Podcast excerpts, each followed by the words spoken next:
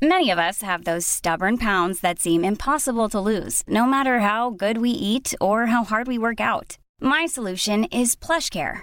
PlushCare is a leading telehealth provider with doctors who are there for you day and night to partner with you in your weight loss journey. They can prescribe F D A-approved weight loss medications like Wegovy and Zepbound for those who qualify. Plus, they accept most insurance plans.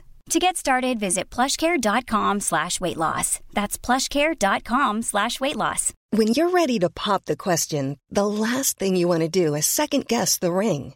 At Blue Nile dot com, you can design a one-of-a-kind ring with the ease and convenience of shopping online. Choose your diamond and setting. When you find the one, you'll get it delivered right to your door. Go to Blue Nile dot com and use promo code LISTEN to get fifty dollars off your purchase of five hundred dollars or more. That's code LISTEN at Blue Nile dot com for fifty dollars off your purchase. Blue Nile dot com, code LISTEN. À Lauson le samedi quinze février. Venez nous voir, mais surtout, si vous cherchez un emploi, contactez-nous. On prend les C V jusqu'au sept février. Nous sommes à la recherche d'employés d'expérience pour se joindre à notre famille. quatre un huit neuf zéro trois huit deux huit deux. quatre un huit neuf zéro trois huit deux huit deux. La Ville de Lévis, en partenariat avec Desjardins, présente Lévis Attache ta tuque. Ce week-end, participez à cette édition renouvelée de la grande fête hivernale du Vieux-Lévis. Manège, tyrolienne, jeux, animations et surprises chez plusieurs commerçants pour le plaisir des petits et des grands. Programmation sur visitez lévis point com. La station du Mont-Play. Funky, l'alternative radio. La station du Mont-Play. Funky, l'alternative radio. O V N I, phénomènes inexpliqués, témoignages, lumières étranges ou observations, zone parallèle. Un lien avec l'inconnu.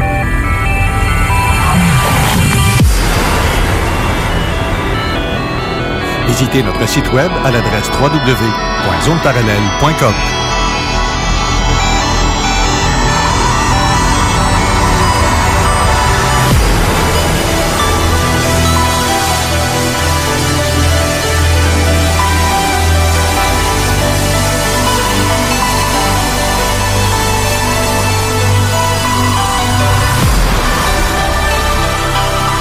Voici Carole Lozé. Bon samedi à vous tous et toutes et bienvenue dans la Zone Parallèle.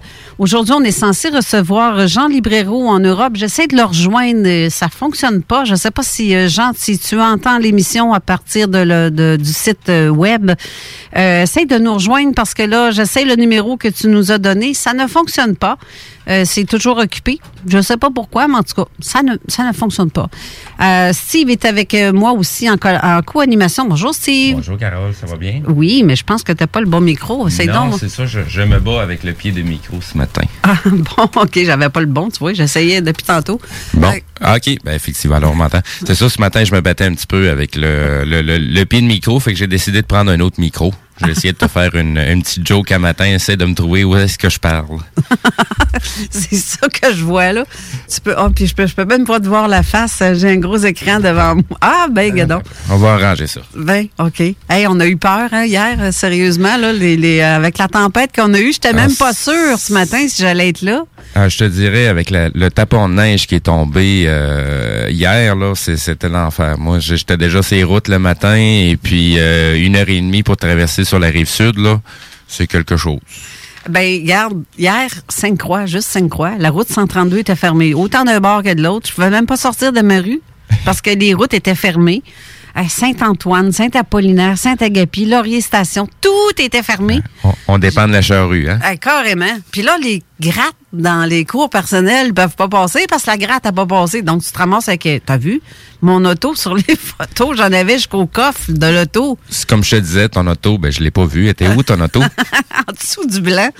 Tu sais qu'elle est grise, là, mais la neige, elle est blanche. Fait non, que non, tu, tout ce qui ne change, j'ai pas un auto. Hier matin, c'était enterré partout, là, plein de neige. Là, ça, ça en était l'enfer. Tu sais, au moins, il n'y a pas eu... Euh, je crois pas qu'il y a eu autant de... Il y a eu p- pas mal de sorties de route, mais, euh, tu sais, du côté euh, accident avec des blessés, il n'y a pas dû en avoir des tonnes. En tout cas, j'ai, j'ai, j'ai pas vu... J'ai, j'ai vu plus de tôles froissées que de gens blessés des ambulances. Oui, je pense qu'il y a une affaire comme mille, douze cents, mille cinq cents accidents hier dans ouais, la journée. Des accrochages. Ah, c'était oh, oui. fou, là. C'était j'ai, j'ai vu quel, j'ai vu passer quelques voitures euh, qui ont été prises dans le carambolage. Tu sais, il y a eu euh, un, un petit accident au niveau de la, la, la l'autoroute vingt. Il y a un gros un gros camion, un gros fardier qui a, qui a renversé sur le côté. Donc ça, ils ont dû fermer le, le, l'avant une bonne partie. C'est ce qui a créé beaucoup de ralentissements. Tu sais, la grosse problématique, c'est pas vraiment la tempête, mais plutôt la quantité de véhicules. Et tu sais, des fois, il y a toujours des gens qui sont, tu sais, ils pourraient s'en passer d'être sur les routes, puis ils pourraient rester à la maison, mais bon, c'est, c'est, c'est pas comme ça que ça marche à l'air. Ouais.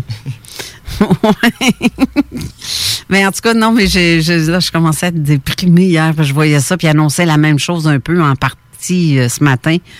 Quand j'ai vu ce matin que le soleil avait envie de sortir, ben là, je me dis, ah, il y a de l'espoir, il y a de en l'espoir. En tout cas, je peux te dire qu'il y en a une gang qui n'en souffre pas de la neige sur une soucoupe de neige, sur une soucoupe de volante. Il ne doit pas avoir bien de neige là-dessus euh, en hiver.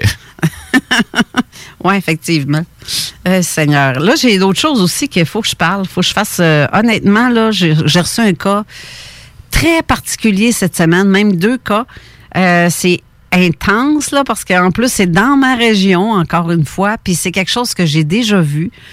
Puis ça s'est produit cette semaine. Je ne donnerai pas la date, je donnerai pas la journée, parce que je veux faire un appel à témoins, en fait.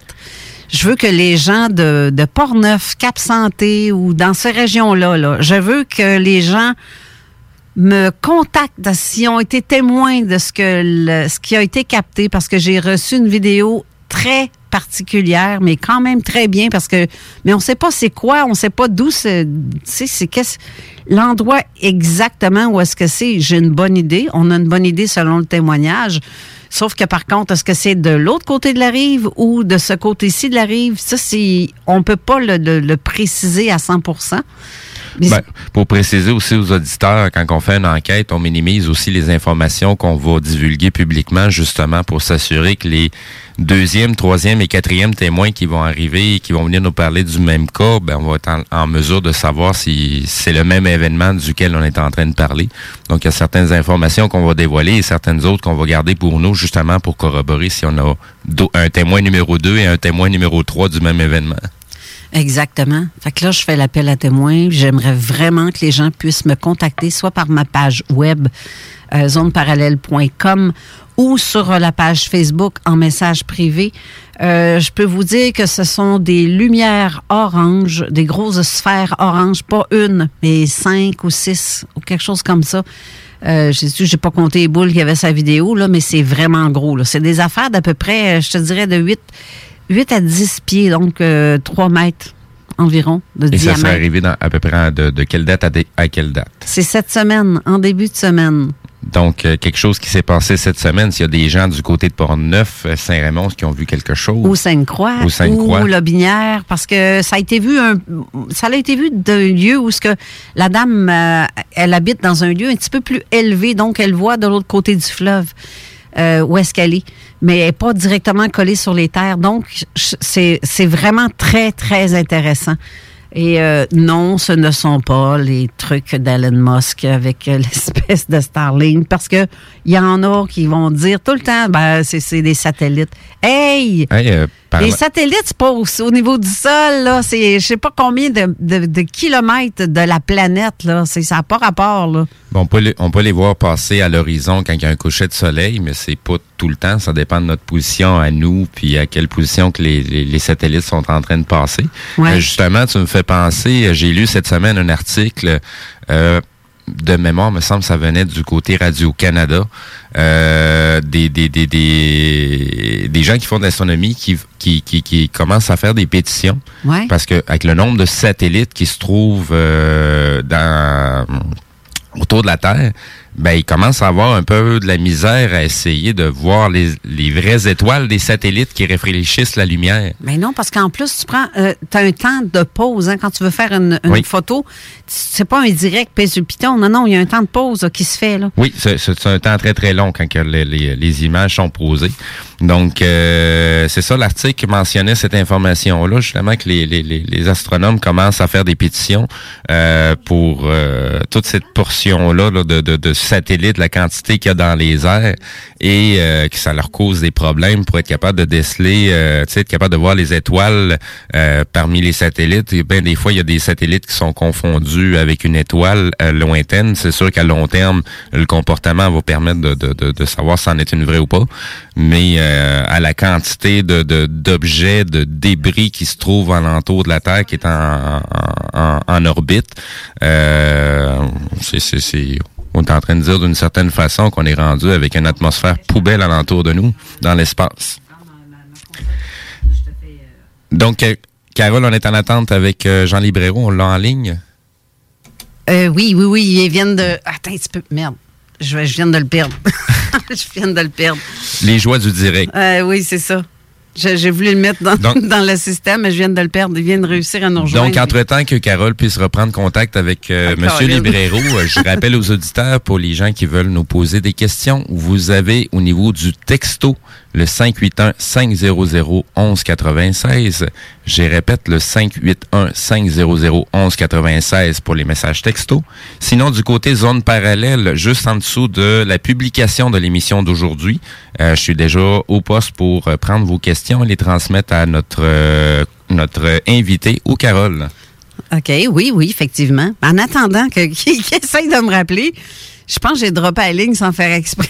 Ça fait depuis tantôt que j'essaie de le rejoindre. Ça fonctionne pas. Puis là, c'est lui qui m'appelle. Puis pouf, j'ai accroché le piton. Je pense que j'ai pas fait la bonne affaire. Mais en tout cas, bref, je vais vous parler de qui est euh, notre invité qui va essayer de tenter, j'espère, nous rejoindre dans quelques instants. Euh, c'est Jean Librero. En fait, euh, il a fait des études en histoire de l'art à Toulouse. C'est un professeur d'école, des écoles, euh, les académies de la Créteil. Créteil, bon, je ne vais pas le dire euh, mauvaisement, là. Créteil, ça ressemble à ça en tout cas.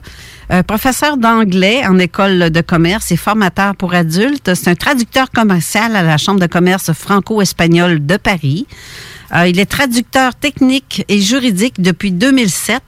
Euh, c'est un interprète judiciaire. Euh, il a sa maîtrise en traduction trilingue à l'École supérieure interprète de, et traducteur Université de Paris euh, trois. Donc, c'est un expert en traduction. Euh, langue espagnole. Euh, en deux mille treize, il a, été, il a fait un retour vers une de ses passions de jeunesse en traduisant en accord avec l'auteur le livre « Alien Interview ». C'est assez, euh, c'est assez particulier.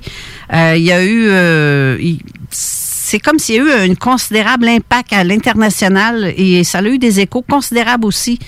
Euh, attends un petit peu, je pense qu'on l'a. Euh, ça dit quoi? Est-ce qu'il est là? M. Librero? Bonjour, c'est Steve, le co-animateur de Carole. On bon, va vous mettre bon, en ligne ça y est, on l'a. Quelques instants, on va, on va vous mettre en attente et on va vous rentrer là-dessus dans le système. Et voilà. Je pense qu'on l'a. Monsieur Librero? Vous... Oui. Ah bon? OK, ça y est. Ça a marché. On essayait de vous rejoindre en même temps parce que là, on est en direct. C'est pas évident pour moi de lâcher le micro puis de prendre le téléphone et, et de faire patienter tout le monde, en fait. Euh... Je comprends. Non, c'est, c'est, c'est quelque chose. Je suis en train de faire un petit pédigré de, de vous-même pour savoir à qui on a affaire.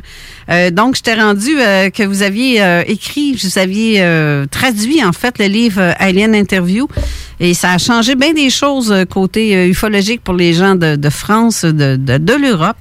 Euh, vous avez fait aussi une traduction sous le titre euh, « L'entretien avec un alien » qui est paru en deux mille treize chez l'éditeur en ligne lulu point com.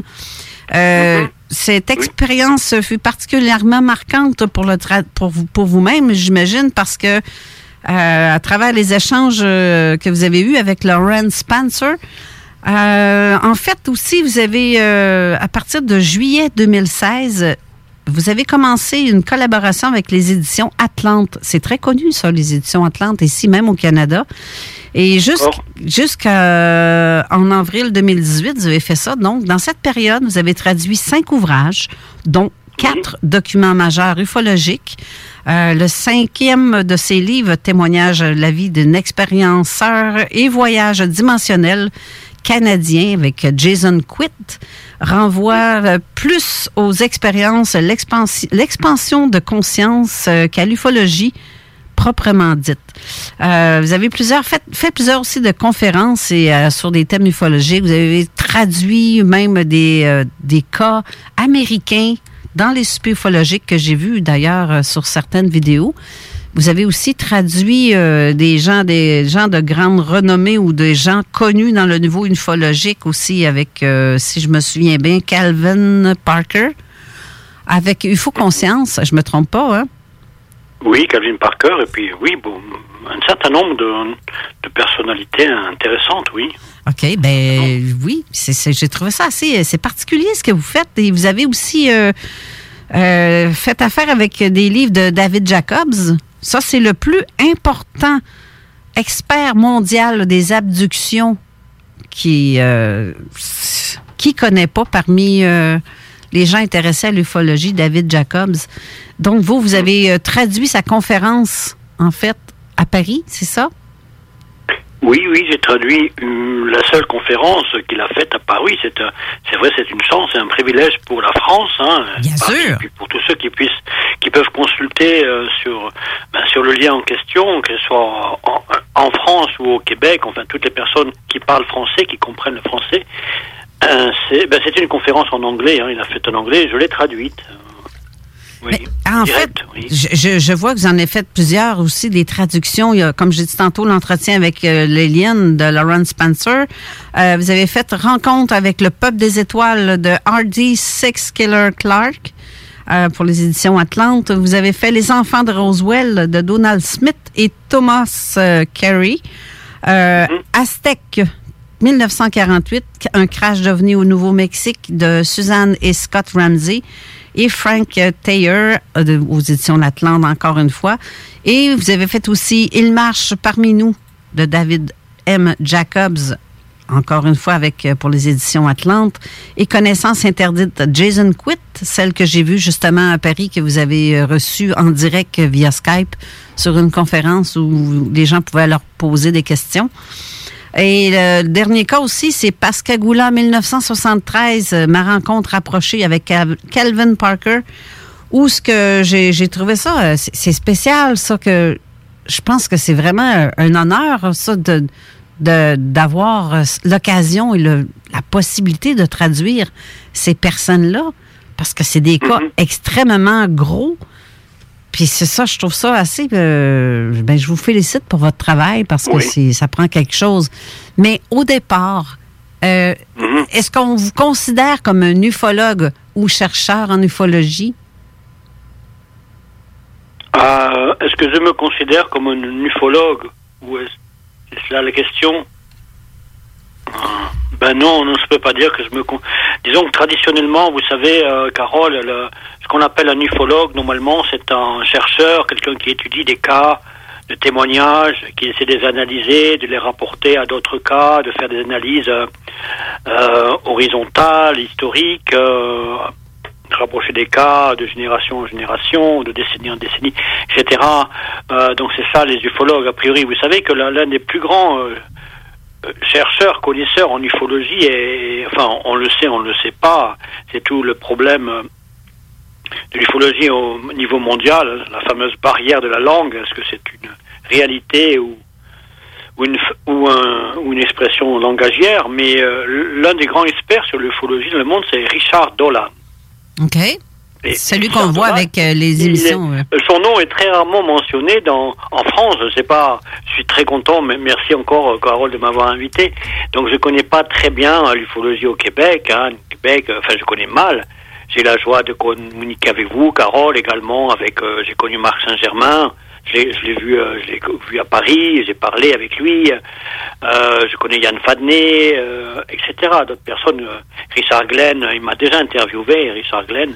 Okay. Il y a une joie vraiment de communiquer avec lui. Donc je connais mal le, le, le Québec, même si je sais que c'est un pays qui est en Amérique, euh, Canada, donc frontalier avec les États-Unis, mais d'après ce que je, je me rends compte, il y a quand même de grandes... Euh, il y a vraiment la barrière, la frontière, c'est aussi la frontière de la langue et la frontière culturelle, ce qui fait que l'ufologie en langue française connaît mal l'ufologie de langue anglaise parce que les gens ne parlent pas la langue anglaise et parce que les livres ne sont pas traduits.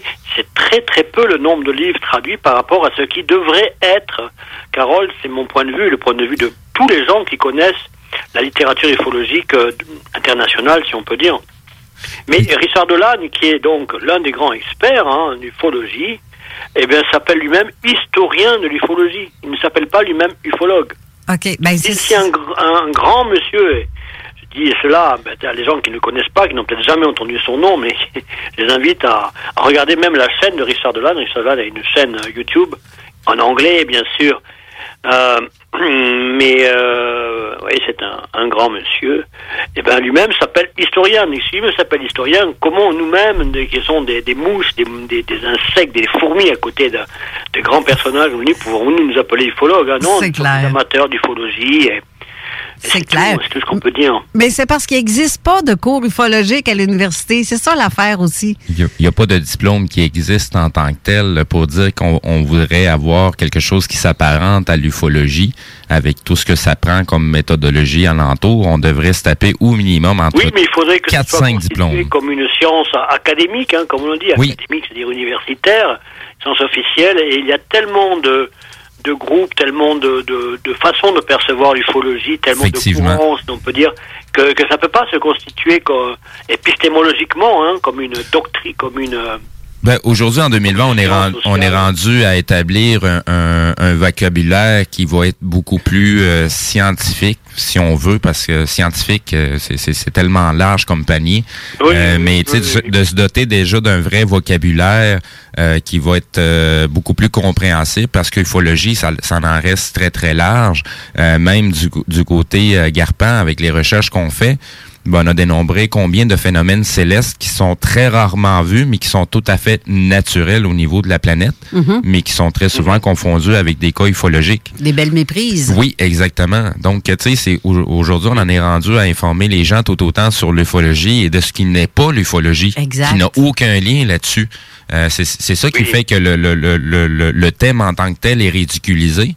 Parce que avant de pouvoir parler, on, on a aussi un, un, un certain respect envers le public à, à, à avoir en faisant nos recherches et en fouillant et en, en, en trouvant le maximum d'informations avant de divulguer quoi que ce soit ou de donner une information peut-être erronée. Exact. Oui, oui, oui, bien sûr, je suis d'accord avec vous dans les grandes lignes. Euh, pour ce qui est des phénomènes météorologiques, effectivement, mais ça c'est un... C'est, j'allais dire, c'est un serpent de mer. Je ne sais pas si ça existe, l'expression en, en Québec, mais c'est un lieu commun, c'est un, c'est un stéréotype, si vous voulez, de la réflexion. C'est pas par mes, pas de manière dédaigneuse que je vous dis ça, non, hein, non, non, simplement fixe. parce que parce qu'effectivement c'est un fait important, mais qui est pris en compte cinquante, hein, depuis les années quarante même. Est-ce que vous connaissez l'expression euh, gaz des marées, swim gaz? Ben oui, ça c'est, c'est naturel, ça. C'est quelque chose que hein, le, voilà, le... Les...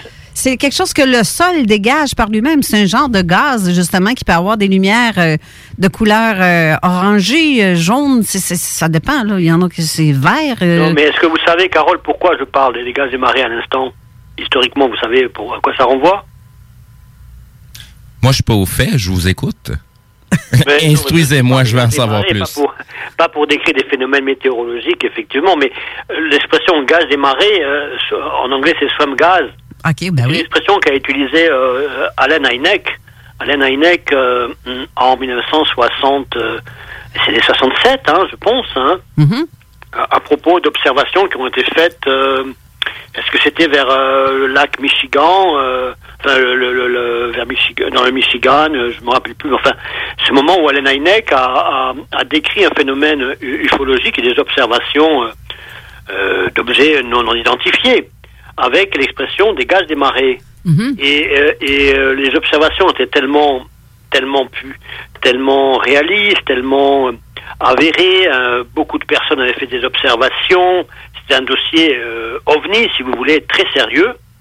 Et donc, à ce moment-là, il a été complètement ridiculisé parce que cette expression-là ne, ne correspondait pas du tout, ne pouvait absolument pas correspondre à l'importance des, des observations qui ont été faites dans le Michigan. À ce moment-là, vous voyez? Mm-hmm. Ben, c'est ça. C'est pour, c'est pour ça que l'expression a une valeur historique, pour nous rappeler comment on a invoqué des phénomènes météorologiques, euh, qui quelquefois s'est fondé, hein, je suis d'accord avec vous, euh, et donc il faut prendre en compte, et quelquefois ça a été utilisé de manière tout à fait malhonnête, hein, vous le savez, par, par les pouvoirs en place, hein. Il y a quand même eu une, une censure, une, une politique de déni totalement délibérée, officielle de la part des autorités aux États-Unis, entre autres.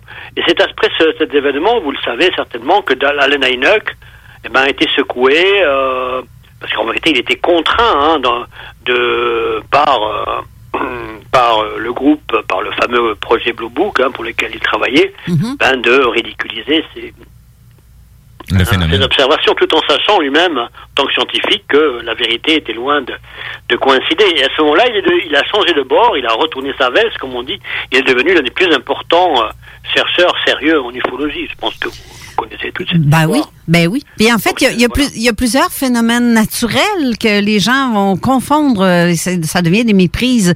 Euh, je ne parle que là de, mettons, même le phénomène de la foudre en boule, c'est... Euh, dans un ciel euh, orageux, il peut arriver qu'on voit des sphères qui apparaissent et qui disparaissent. Mais en fait, c'est une probablement une foudre en boule dans ces cas-là. Les gens vont tout de suite dire c'est un ovni. Non, ce n'est pas un ovni. Ce n'est que de phénomènes naturels qui, qui avec la statique en haut, là, c'est énorme. Là, le, le, les choses qu'on peut voir, je sais pas si... Bien, ces, ces phénomènes-là vont arriver plutôt à des, à, à des hauteurs prédéterminées. Euh, c'est-à-dire que le, le phénomène, on, on va le voir entre telle altitude et telle altitude. Ouais. Euh, c'est ce qui nous permet de savoir si la fameuse boule lumineuse qu'on est en train de regarder, si c'est un phénomène naturel ou quelque chose qui sort de l'ordinaire parce qu'il ne se trouve plus à la hauteur, euh, à l'altitude nécessaire pour que le phénomène puisse se faire. Oui, mais ça, ça disparaît, oui. ça, là. Ça reste quelques secondes seulement. Mais il y a ça, il y a ça aussi, mais le, le, le fait de voir Vénus... Des fois, on la voit même en plein jour, là, Vénus. Oui, là. Ben, la Lune, c'est, c'est, c'est la même c'est, chose. C'est ça, la Lune, exactement. Puis les gens vont dire, c'est quoi, il y a une sphère qui bouge pas, là. Non, c'est pas une sphère. Oui, c'est une sphère, mais c'est, c'est une planète ou c'est un, c'est un soleil, c'est la Lune ou peu importe. Mais les gens vont mm-hmm. penser que c'est ça. Mais c'est ça, en fait, notre travail, c'est de démystifier puis de faire comprendre aux gens, comme Steve disait tantôt, c'est de faire comprendre aux gens qu'il y a des choses qui sont naturelles à travers tout ça, que tout n'est pas un phénomène ufologique euh, inconnu, euh, objet volant non identifié. Puis les gens aussi euh, confondent entre ovni et extraterrestre et mettent tout de suite ça sur le même euh, package, mais c'est pas le cas. Non. Parce qu'un ovni, ça peut être un objet qui a été fabriqué par l'homme, mais qu'on ne connaît pas et on ne peut pas l'identifier, en fait. Mais c'est l'homme qui l'a fabriqué dans une expérience, euh, mettons, de l'armée ou euh, peu importe, là. Euh, c'est, c'est encore là, ça aussi, ça peut faire partie des, des ovnis, mais tant qu'on l'identifie pas, ça demeure un ovni. Ça veut pas dire qu'il y a, une, il y a un extraterrestre ou un intra ou peu importe. Là, le... ben, à l'heure actuelle, de, de mémoire, si je me trompe pas, juste ici au Québec, il mm-hmm. euh, mm-hmm. y a pas de cas ufologique à laquelle on a vu un vaisseau et un, un humanoïde. Les deux ont été vus de façon séparée, ah mais jamais ensemble, euh, en tout cas dans, dans, dans ce qui a été répertorié, là, les témoignages ça. qui ont été pris. Parce ouais. qu'il y a, y a bien des fois, ça c'est une chose qu'on vit souvent euh, dans, dans, dans ce domaine-là, les témoins des fois ils viennent nous parler... Euh, presque quinze ans plus tard exact. de ce qu'ils ont vécu. Mais ça n'a pas été répertorié, le cas de ce que je veux te dire, mm-hmm. parce que moi, ce que j'ai vu en deux mille un avec euh, un de mes enfants, en fait, c'est ça a été vu comme une heure plus tard, pas une heure plus tard, mais une heure de route, à une heure de route de chez nous. Mais lui, il l'a vu, le même engin en plein, je dirais comme on dit, entre chez nous. Tu sais, quand le, le soleil est couché, mais il fait pas assez noir, mais assez clair pour être capable de voir correctement l'engin. Crépuscule. Et, ouais, c'est ça, merci. Le crépuscule, c'est pas le matin, ça? Ben, c'est ça, je, je suis en train de me demander si c'était crépuscule, mais à la pénombre. Oui, à pénombre. Bref. Mais lui, euh, en fait, lui, il a vu euh, les passagers de ça. Il disait que c'était pas humain. Mais j'ai pas, j'ai, j'ai seulement recueilli son témoignage, mais sans faire de, de, de cas répertoriés, parce que à, à cette époque-là, quand je l'ai entendu me dire ça, je ne faisais pas de, de, je ne faisais pas en sorte de répertorier, faire répertorier les cas que je recevais. Puis euh, c'est juste, tu sais, comme encore là, j'ai pas de preuves de ce qu'ils me disent, j'ai pas de photos, j'ai pas de vidéos, j'ai rien pour prouver au monde, donc ça devient et ça reste du blabla. C'est pas évident, là. Puis quand on nous remet des vidéos où ce que c'est pas clair, où ce qu'il y a pas de, de qu'on voit pas la, la, le sol, on n'a rien pour se euh, s'aider ouais. à savoir identifier l'endroit où ça aussi c'est pas évident. Parce que ça peut avoir été filmé au-dessus, ça peut avoir été filmé euh, dans, je sais pas où. Tu sais, on n'a aucune... Euh... C'est, c'est-tu quoi, Carole, pour les prochaines émissions? On va essayer de faire une petite chronique. C'est quoi que ça prend quand on voit un phénomène étrange? Qu'est-ce que ça prendrait de plus pour être capable de, de, de, de rajouter des arguments à, au phénomène qui vient déduit? Parce que bien des fois, on n'a pas de référence au niveau de, de, de distance ou de mise en contexte. Exact. On est où? On est-tu dans une forêt? Exact. On est-tu en pleine ville et on pointe loin? Euh, tu sais, bien souvent, ben, je, te, je, je t'en ai parlé sur certaines vidéos. Euh, les vidéos semblent être filmées avec des téléphones, mais mondine qui ont des bons zooms, eux autres, c'est l'enfer, hein? C'est, c'est, c'est, c'est toujours fou, hein? Ils sont capables de passer ouais. de, de, de, de, d'un zoom très, très proche à un zoom très, très loin, en à peine bougeant et en à peine perdant le focus pendant qu'il fait son zoom. À moins qu'il y ait des Huawei. Oui, mais c'est ça. C'est ça. Oui, oui, c'est, c'est, c'est ça. Des téléphones de dernière génération, ce que nous, mais, on a, moi, j'ai pas ça. Mais même, même à ça, la lentille n'est pas assez grande pour dire qu'on va avoir une qualité ouais. pendant un zoom. Tu sais, j'ai, j'ai, j'ai déjà vu cette qualité-là et la caméra vaut aux alentours d'entre cent cinquante mille et deux cent mille dollars. On appelle ça une caméra de télévision. Ben, c'est pas tout le monde qui a le, les moyens de se payer euh, des non, équipements dans, et au cas où que je vois quelque chose. Ben, moi, ça me donne déjà un indice quand que je vois un fake. Parce que t'es des, bien des fois, la, la majorité des vidéos qui sortent sur Internet ou des choses comme ça qu'on, qu'on, qui, qui vont être flaguées euh, de façon virale, ben bien souvent, c'est des, des appareils, des téléphones tellement performants que je, je, j'aimerais ça qu'on me dise où est-ce qu'ils les ont achetés pour aller m'en chercher un. J'aimerais ça aussi en avoir un de, de cette qualité-là. Moi aussi. Mais est-ce que, Jean, est-ce que tu en as capté des, euh, des, des phénomènes euh, inexpliqués? Si moi-même, j'ai, j'ai observé ou filmé des, des phénomènes inexpliqués. Oui, c'est ça. Oui. Bon, je ne commente pas, c'est tout ce que vous avez développé. Hein. Comment est-ce que vous appelez, cher monsieur? J'ai oublié votre nom. Steve. Ah, Steve Zuniga.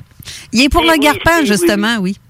Je travaille, oui, je travaille oui, avec Yann. Euh, oui, je suis d'accord avec vous. Hein. Enfin, globalement, hein, c'est, enfin, c'est le... Euh, l'identification avec certitude des, des, des observations, des films, des vidéos, bon, euh, c'est une zone question, euh, question qu'on s'en fond. Hein. Après, les, les, les, les identifications de, de phénomènes naturels, météorologiques, il faut, il faut savoir quand même, hein, vous savez, euh, Steve, Carole, qu'en France et au Québec, euh, bon, j'ai parlé avec Marc Saint-Germain, mais je ne sais pas exactement comment, quels sont ses protocoles pour le Québec, mais, mais bon, en France et dans tous les pays, bon, il y a des protocoles quand même, hein, je le sais hein, ben, directement, pas par expérience personnelle, mais les phénomènes naturels sont, sont connus, hein, ils sont, ils sont analysés hein, dans, dans les cas d'observation. Exact. La plupart des ufologues de terrain eh ben, euh, sont informés hein, sur les caractéristiques générales des...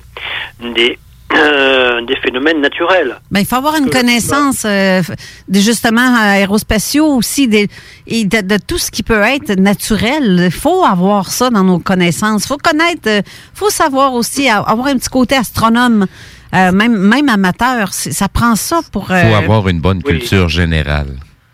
Ouais, oui, tout oui, simplement. Oui, tout simplement. Des... des analyses sur, sur des observations. Oui, comme on dit, les phénomènes astronomiques, ben, ce sont aussi, aussi la planète Vénus. Il hein. ne faut pas oublier que la planète Vénus est visible. La planète Mars aussi.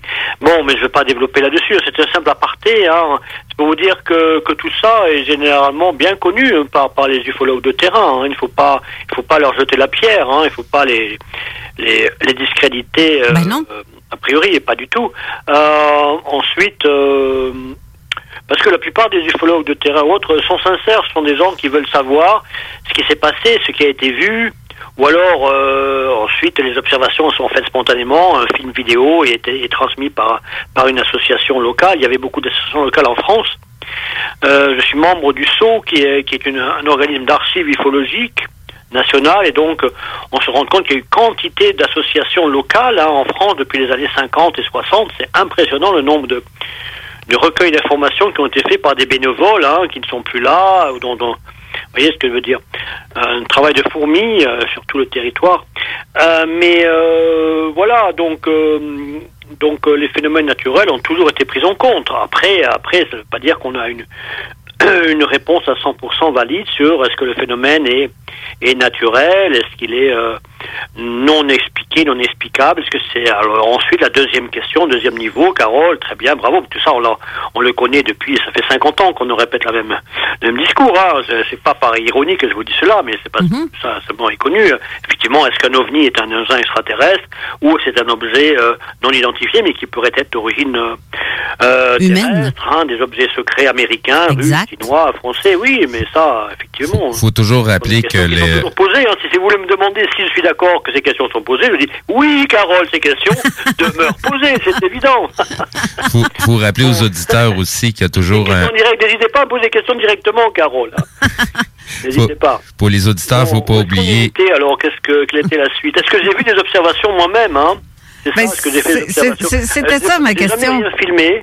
Bon, euh, moi j'ai un portable euh, à Apple, mais euh, que j'utilise un minimum, qui a quand même une très bonne caméra. Mais j'avais un téléphone. J'ai fait une observation l'an dernier, Carole et Steve, très spectaculaire hein, pour moi en tout cas, et pour d'autres personnes euh, témoins également. Hein.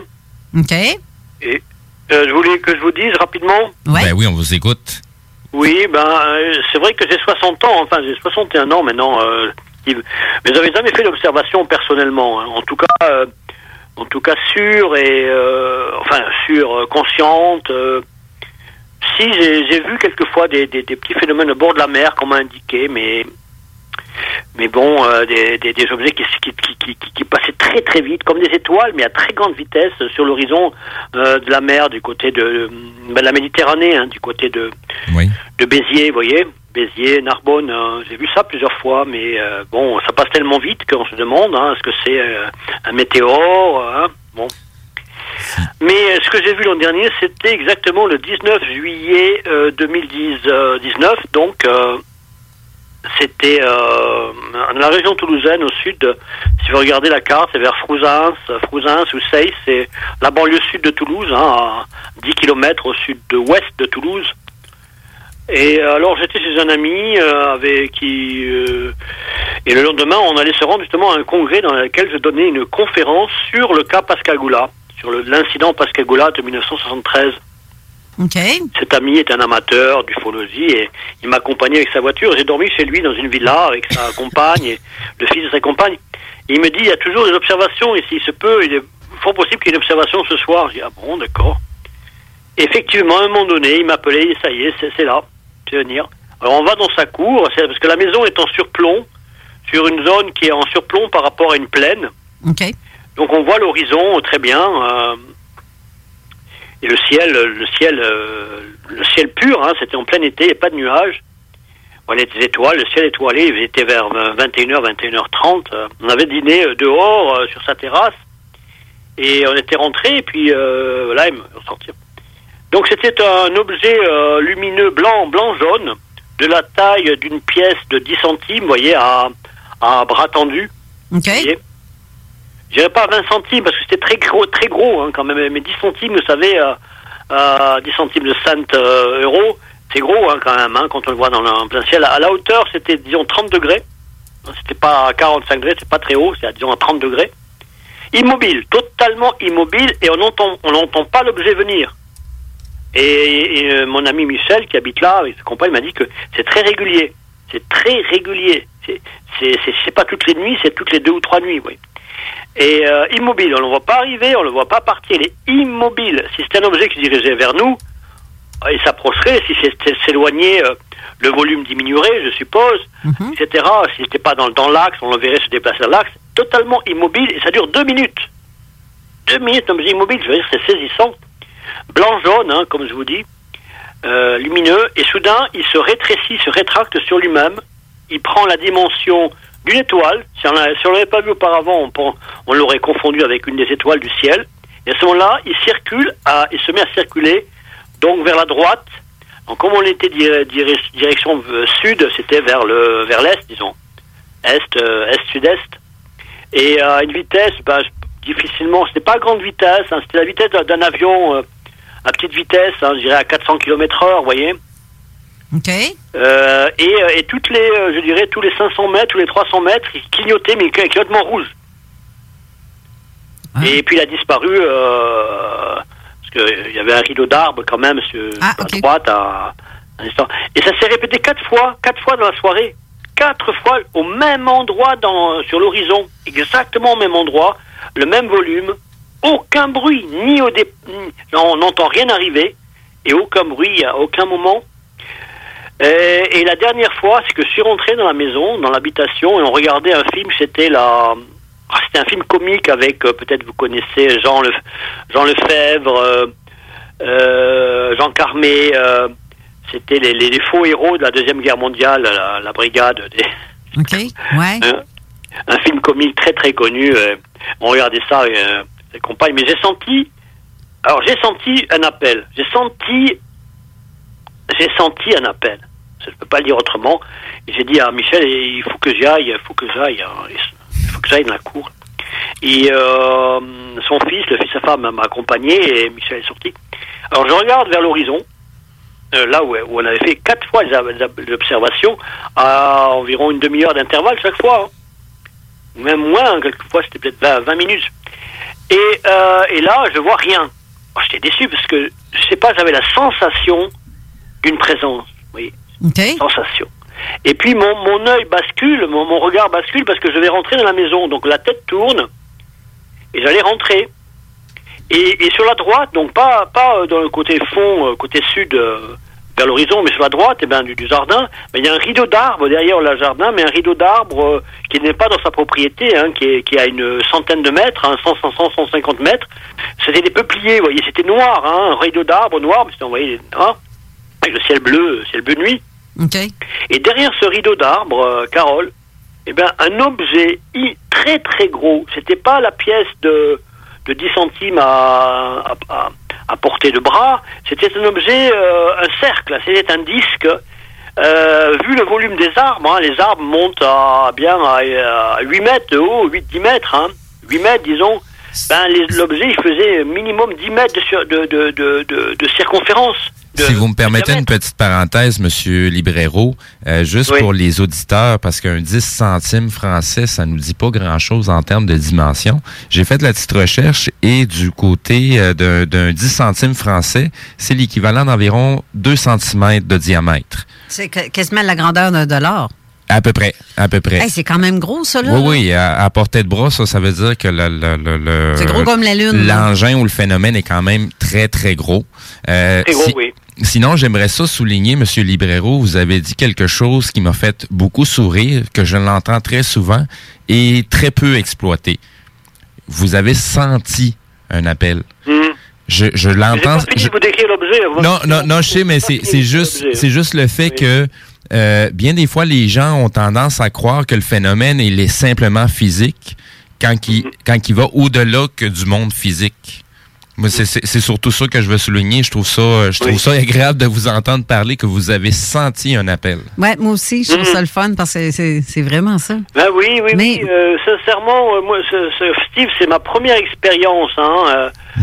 Et euh, bon, j'ai eu, j'ai entendu des gens, des témoins me raconter des, espè- des, des observations. C'est vrai que c'est vrai que c'est, c'est récurrent. Hein. Oui. C'est pas systématique, mais il y a des personnes qui sentent une oui. communication avec le phénomène. Hein. Oui. Comme une communication avec des êtres conscients, ou en tout cas une, avec quelque chose de vivant. Alors évidemment, hein, on peut dé- développer sans fin hein, ce que ça veut dire. Hein. On peut avoir quantité de, d'hypothèses là-dessus. Mais moi, je, je, suis, je l'ai senti, hein, c'est ainsi. J'ai senti un appel, j'étais bien avec... Euh, il nous racontait une histoire très drôle, hein, Michel, parce qu'il est un ancien joueur de rugby. Il a connu des membres de l'équipe française de rugby, l'équipe nationale de rugby, vous voyez. Ben, si, si vous, si vous, si nous permettez, on va prendre le temps de, de faire une petite pause. Oui, on va pouvoir juste... continuer, euh, ce que, le, le, le, le témoignage que vous nous faites. On va pouvoir le continuer après la pause. Donc, peut-être juste rappeler aux auditeurs que s'il y a des gens qui ont des euh, questions pour M. Librero ou en, en ondes présentement, donc, vous pouvez nous contacter au cinq huit un, cinq zéro zéro, un un neuf six pour les textos. Sinon, du côté de la page Facebook de Zone Parallèle, juste en dessous de la publication de l'émission d'aujourd'hui, vous allez voir M. Librero. Vous allez pouvoir poser vos questions. On va pouvoir ramener ça directement à M. Librero. Alors, euh, Jean, ne quitte pas. Reste en ligne. On va, oui. pa- on va faire une pause. On revient tout de suite après. Merci, Carole. quatre-vingt-seize neuf. L'alternative radiophonique. Quand l'hiver arrive, on devient tous plus sensibles au charme de l'intérieur de nos maisons. Pour maximiser vos instants de bonheur dans votre logis durant cette rude période, faites confiance à Drolet Garneau Construction pour vos projets de rénovation intérieure. Avec son équipe de passionnés, Drolet Garneau Construction sera vous accompagner en toute transparence pour vous aider à traverser les longs mois hivernaux. Contactez-nous au cinq huit un, sept quatre cinq, deux deux deux trois ou sur d g construction point c a et passez un bel hiver. Le yoga à Lévis, c'est Yin Yang Yoga. Vous songez au yoga? Vibrez avec les gens inspirants de Yin Yang Yoga à Lévis Centre-Ville. Que ce soit pour le côté yin, douceur, douceur méditation, méditation respiration, respiration ou encore pour le côté yang, intensité, mouvement. Le yoga à Lévis, c'est le Yin Yang Yoga. yin yang point yoga sur Google. Pourquoi attendre l'été pour rénover? La rénovation intérieure peut se faire dans le confort de votre foyer cet hiver. Vous pensez aménager votre sous-sol, refaire votre salle de bain ou embellir votre espace? Qu'il soit résidentiel ou commercial, Groupe D B L dépassera vos attentes par l'engagement de ses équipes hautement qualifiées en n'utilisant que des produits de performance supérieure. Groupe D B L est le spécialiste en toiture, portes, fenêtres et rénovation avec plus de quarante ans d'expérience. Contactez-nous au quatre un huit, six huit un, deux cinq deux deux ou via groupe d b l point com. Que diriez-vous de profiter de rabais allant jusqu'à quarante pour cent sur une sélection de céramique et cinquante pour cent sur une sélection de stores? Pour en profiter, rendez-vous chez votre marchand Flore Déco. Couvre-plancher, décoration, flore déco point c a. Bar Spectacle Quartier de Lune, c'est la place à Québec pour du fun assuré. Karaoké tous les mercredis, les jeudis Ladies Night avec promo folle toute la soirée. Les week-ends, nos D J enflamment la piste de danse et on présente les meilleurs spectacles au deuxième étage. Réservé pour vos parties de tout genre, le Quartier de Lune est un incontournable au dix quatre-vingt-seize troisième avenue Limoilou au quatre un huit, cinq deux trois, quatre zéro un un. Suivez-nous sur Facebook pour tous les détails, promos et nombreux concours. Vapking prend encore de l'expansion. On ouvre une succursale toute neuve à Lauson le samedi quinze février. Venez nous voir, mais surtout, si vous cherchez un emploi, contactez-nous. On prend les C V jusqu'au sept février. Nous sommes à la recherche d'employés d'expérience pour se joindre à notre famille. quatre un huit, neuf zéro trois, huit deux huit deux. quatre un huit, neuf zéro trois, huit deux huit deux. quatre-vingt-seize neuf. L'alternative radio. Détaillé partout sur les murs de ma ville. C'est l'Alternative Radio Station quatre-vingt-seize neuf.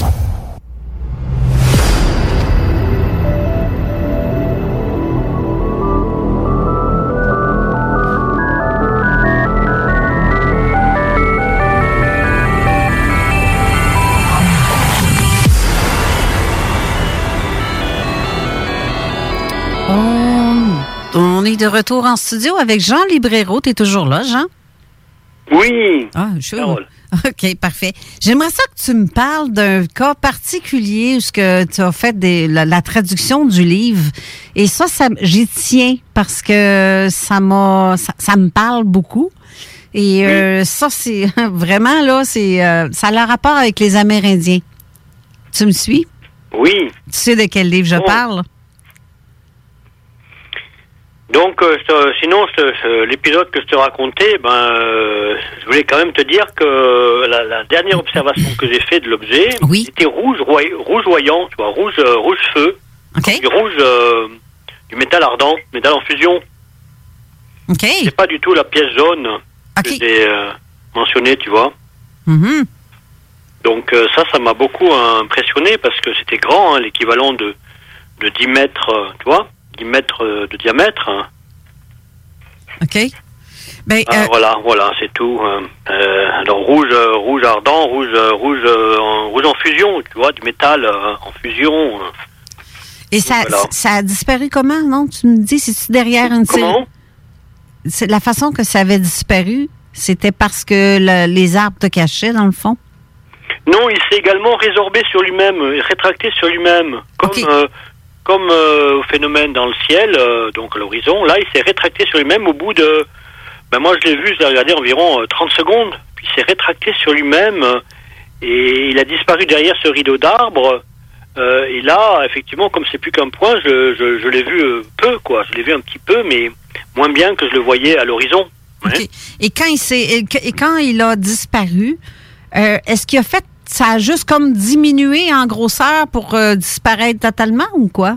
Exactement, exactement, oui. Il se résorbe sur lui-même et devient comme un point, un point lumineux, c'est tout. Bon, j'ai une question du public de Gracielle, que je salue d'ailleurs, c'est elle qui était avec nous la semaine dernière. Euh, elle demande, bonjour, elle dit bonjour à vous tous, est-ce que M. Librero a fait des rêves en relation avec ce qu'il a vu par la suite? Euh, non, non, non, pas du tout, pas du tout. Euh, ça m'a beaucoup habité quand même, euh, ça m'a, oui, ça m'a marqué parce que le lendemain, je faisais une conférence sur ces sujets-là. C'était la première fois que j'avais ces observations. Et puis, je savais en plus que dans cette maison, euh, il y a des observations régulières euh, à l'horizon, dans, cette, dans ce secteur-là. OK. Donc, euh, pas de, donc, pas, pas de rêve bon. récurrent, pas de, de rien de tout ça après avoir vu ça, là, je veux dire... Euh, pour... Non, pas du tout de, de rêve récurrent, non, jamais, non. Okay. Non, non, j'ai pas de rêve sur ces sujets-là. Pas de rêve conscient, en tout cas. OK. Mm-hmm. Par contre, le, la personne euh, qui a vécu ces choses m'a, m'a fait des témoignages auxquels j'ai beaucoup pensé. C'est pas des rêves, mais pas des rêves, mais mais il a eu lui-même euh, la personne que, chez qui j'étais euh, en domicile, qui euh, donc en vérité a arrêté l'alcool suite à une observation.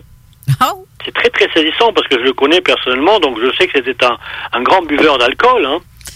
Ben, bon. c'est pas la première et, fois que j'entends et, ça. Euh, Moi non plus. J'ai, c'est, c'est pas la première fois où ce que je vois euh, des, des, des, des témoins avoir un changement radical sur leur façon de vivre.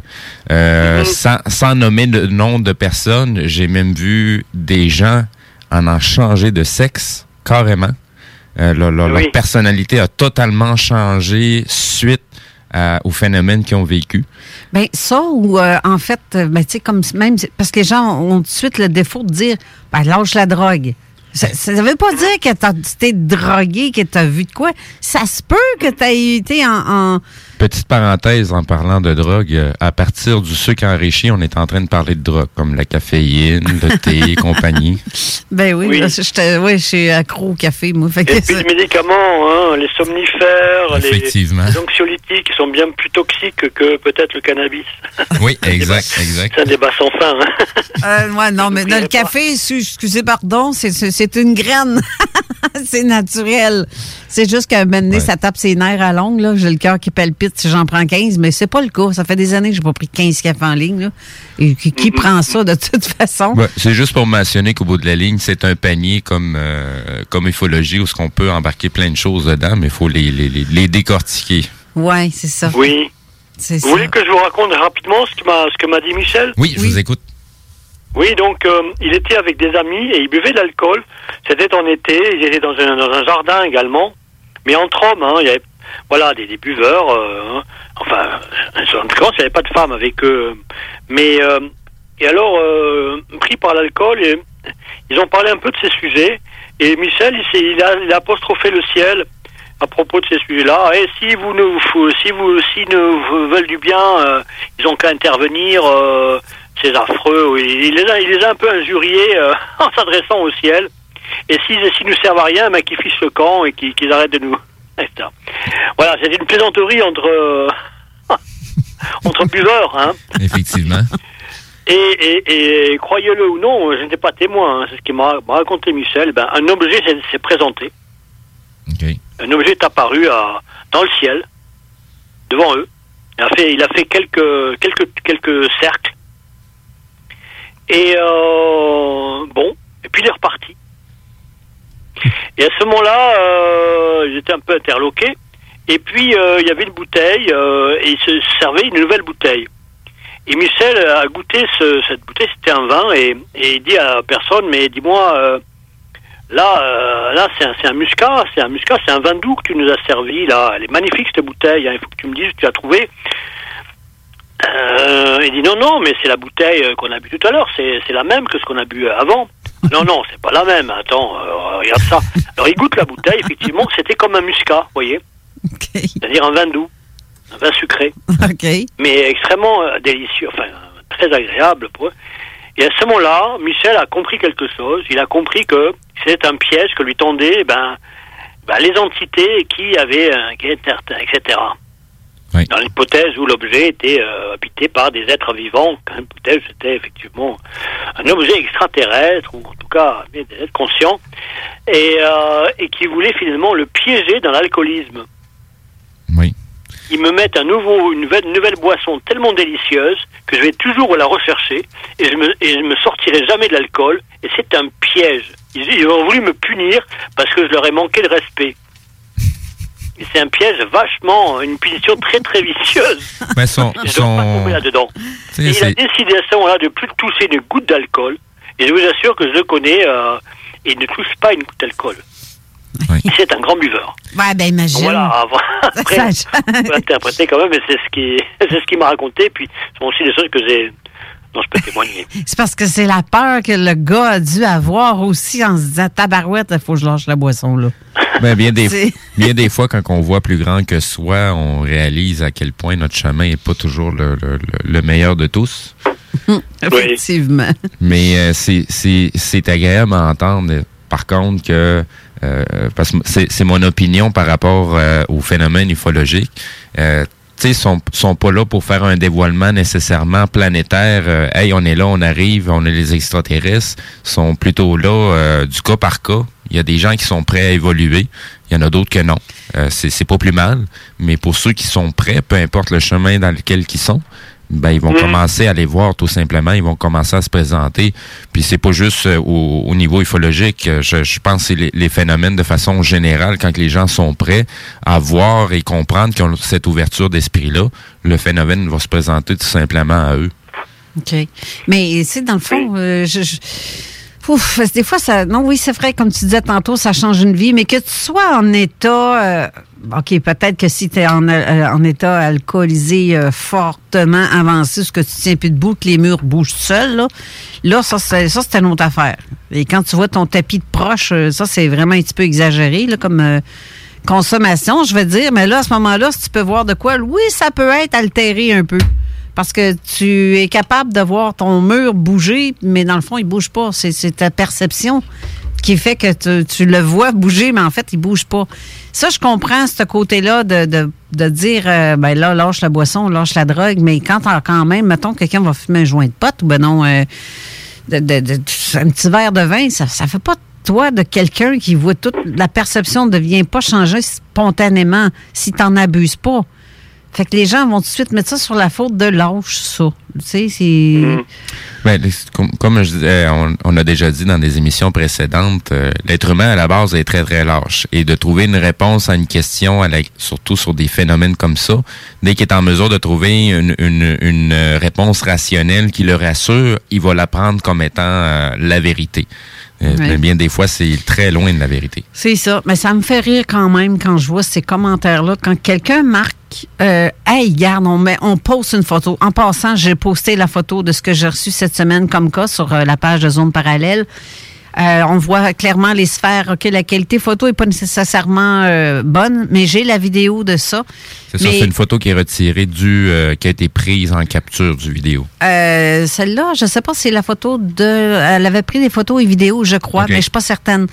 Euh, mais elle m'a envoyé cette photo-là, mais j'ai vu la vidéo qui est un peu plus claire que la photo en question. Il y a moins de grésilles dedans, là.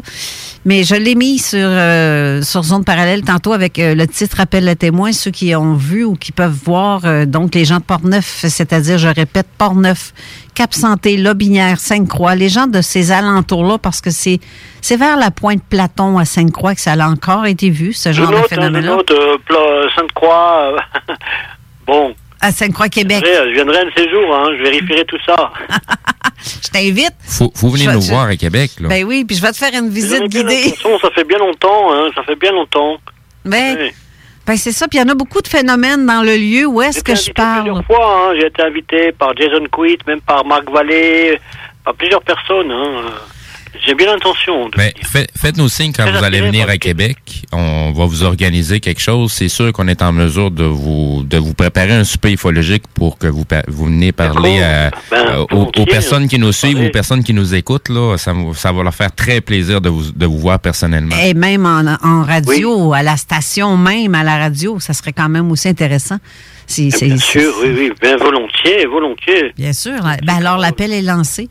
Là, j'aimerais qu'on, qu'on parle aussi euh, vite fait, à moins que parce que là, on a été, on a peut-être un petit peu décalé les horaires de, des pauses publicitaires. Fait que pour, mettons, dix minutes, on va encore toffer euh, peut-être un cinq à dix minutes, mais j'aimerais qu'on parle, euh, Jean, de ton livre, euh, le livre de, de R D euh, Sixkiller Clark, qui est Rencontre avec le peuple des étoiles, parce que ça me parle beaucoup, ça, ce genre de livre-là.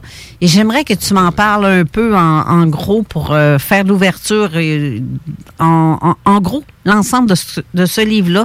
De quoi ça parle? Oui. Um, R D Sixkiller est une euh, est une femme amérindienne. C'était elle, elle était donnée des cours à l'université à l'université d'État du Montana, mm-hmm. et euh, elle a voyagé beaucoup dans les réserves, mais pas simplement au Montana, partout aux États-Unis, parce qu'elle était chargée de de mettre en place des programmes de de formation, de retour à la formation, entre autres pour des Amérindiens, mais pour des personnes euh, en rupture de de bancs, personnes déscolarisées, désocialisées. Et, et donc, elle a eu l'occasion de voyager beaucoup dans, dans les réserves pour proposer des programmes de réinsertion, de formation générale, de formation professionnelle à des gens de tous âges. Hein. Donc, euh, et euh, elle a été confrontée à ce, ce phénomène. Enfin, le phénomène, pour elle, euh, s'est présenté sous, sous la... sous l'aspect, sous la forme euh, ben, de, de ce que les Amérindiens appellent les « star people ». Mm-hmm. Star non. People, les, les, les, Star le peuple people, des étoiles, oui. oui. Oui, le peuple des étoiles, donc, ce qui apparemment est une, euh, est une tradition, une connaissance ancestrale, enfin, une tradition ancestrale, euh, pas simplement chez les Sioux, mais chez beaucoup de peuples amérindiens, mm-hmm. comme quoi il existe une, une, une culture stellaire, une population stellaire, des êtres stellaires qui ont toujours, qui auraient toujours été en contact avec euh, les Amérindiens ou certains peuples amérindiens. Je suis presque prêt à m'avancer. Ils appellent que aussi euh, Ancestors, hein, ils appellent carrément Ancestors, les ancêtres. Je suis presque prêt à m'avancer que c'est presque c'est planétaire, quasiment. Beaucoup de civilisations à travers la planète les appellent comme ça. Exactement. C'est, c'est pas oui. juste euh, les Autochtones, c'est vraiment partout sur la planète qu'on les mentionne sous différents noms. Ben, dans le sens oui. comme de partir des Mayas aussi, dans ces coins-là aussi, oui, ça oui, parle oui. comme bien ça. Bien sûr, bien sûr, c'était étudié, euh, entre autres par euh, Eric Van Daniken, mais plein, plein d'autres, hein. Mm-hmm. Ça, c'est, c'est, c'est clair, hein, pas sur tous les continents. On peut s'interroger sur la culture des Dogons aussi, hein. Aussi. Connaissance oh, des aussi. Dogons. Hey, les Dogons en plus. Extra, ouais. Extraordinaires, qui sont euh, stupéfiantes. Oui, parce que euh, eux, et cetera justement, le peuple avec euh, des Dogons qui disaient que, en fait, ils venaient de Cyrus B, je pense. Euh, il me semble que c'est ça, hein, Steve, c'est, c'est les Dogons. Euh, ou, euh, oui. Cyrus B, hein, me semble. Mais je pense que je, je sais que ils ont dévoilé quelque chose que les astronomes n'avaient, ne, n'avaient aucune connaissance. Euh, ils oui. disaient que c'était une petite planète à côté de telle planète, ta ta ta ta ta, ta puis ça s'est avéré que ben voyons, on connaît pas ça. Ils ont fait les astronomes des recherches et ils ont vu que cette planète-là existait vraiment, mais que comment est-ce qu'il a fait pour le savoir? Le gars, c'est un simple terrien qui dit ça là, qui qui dit. Comment tu peux savoir qu'il y avait une autre planète à côté? Mais ça aussi, c'est intéressant comme euh, oui. phénomène. Oui, je te laisse oui, aller continuer. Les, les Dogons ont fait, euh, dans, dans leur mythologie, c'était, je crois, un, un, un renard qui court après un autre euh, animal. Hein. C'est pas le renard et la tortue, mais euh, le lièvre et la tortue, mais c'est un renard qui court, court après, je sais plus quelle proie. Ils tourneront, ils tourneront constamment. Ce sont des personnages mythologiques. Ce okay. sont des, des personnages un peu logiques, importants. Et c'est lié à la, à la, au mythe de, de l'origine, évidemment. Et en vérité, quand, quand les astronomes... Euh, bon, il y a cet aspect, plus, plus d'autres, et cetera. Et c'est lié à la planète Sirius, à l'étoile Sirius. Et, et, et les astronomes ont découvert, mais je crois c'est bien longtemps après que, que, c'est, que, le, que les mythologies Dogon ont été étudiées par Marcel Griol, le fameux Marcel Griol, hein, l'anthropologue français, mm-hmm. ethnologue français. Euh, ça a été décou- on a découvert que euh, Sirius est une planète double, une, une étoile double, comme beaucoup d'étoiles. On fait, on vient, on, je crois que les astronomes pensent maintenant que presque la moitié des étoiles sont des étoiles doubles. En fait, même notre système solaire, on aurait, un, oui. ça serait un, un système solaire binaire. On aurait deux oui. soleils. Oui. Ce qui est l'eau. Oui, oui, je, oui je, j'ai entendu ça. Oui, oui, je sais. Ben, il y a une belle chanson euh, de Soundgarden qui euh, en parle, de Black Hole Sun.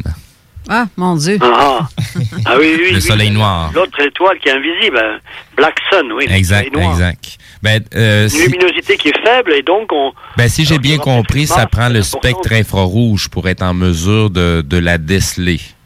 Et voilà, c'est ça. Dans l'infrarouge, on ne le perçoit pas à l'œil nu. Exact. Oui. Et donc, euh, en fait, Sirius, c'est une étoile double, mais en vérité, ce sont trois étoiles, parce que la deuxième, qui est en, qui est en gravitation autour de la, de la plus grande, est elle-même, elle-même un satellite qui tourne, une étoile satellite qui tourne autour de la deuxième. Donc c'est énorme, ce sont trois étoiles.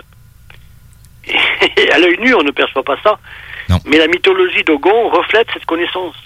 C'est, c'est vraiment hallucinant. Ben, c'est, c'est comme au niveau des écrits avec euh, de, de ce que Zacharias Sitchin a pu euh, de, de, décrypter. Euh, notre système solaire est décrit à l'envers, c'est-à-dire de l'extérieur vers l'intérieur, vers le soleil.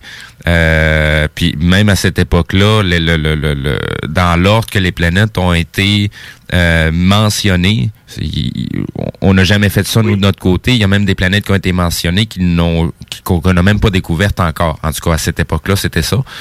Et puis, oui. euh, mais de, de, de pouvoir décrire euh, de l'extérieur vers l'intérieur, vers le soleil, euh, c'est, c'est, oui. y a, y a pas d'autre façon que ça soit vraiment des, des, des gens d'ailleurs là, qui, qui ont pu le faire. Là, parce que nous-mêmes, tu sais, même ces informations-là ont été découvertes dans des cavernes en Afrique de certaines tribus que euh, sont dans des cavernes. Comment qu'ils auraient pu avoir cette information-là? Mais par contre, le dessin est quand même là dans la caverne où ce que le, le, le système solaire est décrit euh, en entier, là, avec toutes ces planètes. Oui, oui, oui, oui, oui. Bien sûr, bien sûr. Donc, c'est énorme, c'est... là, ce qu'on va faire, en fin de compte, on va la faire la pause tout de suite parce que là, on va peut-être rattraper notre temps perdu de tantôt. Alors, oui. Ne bougez pas. Reste là, Jean. On revient tout de suite après. Oui.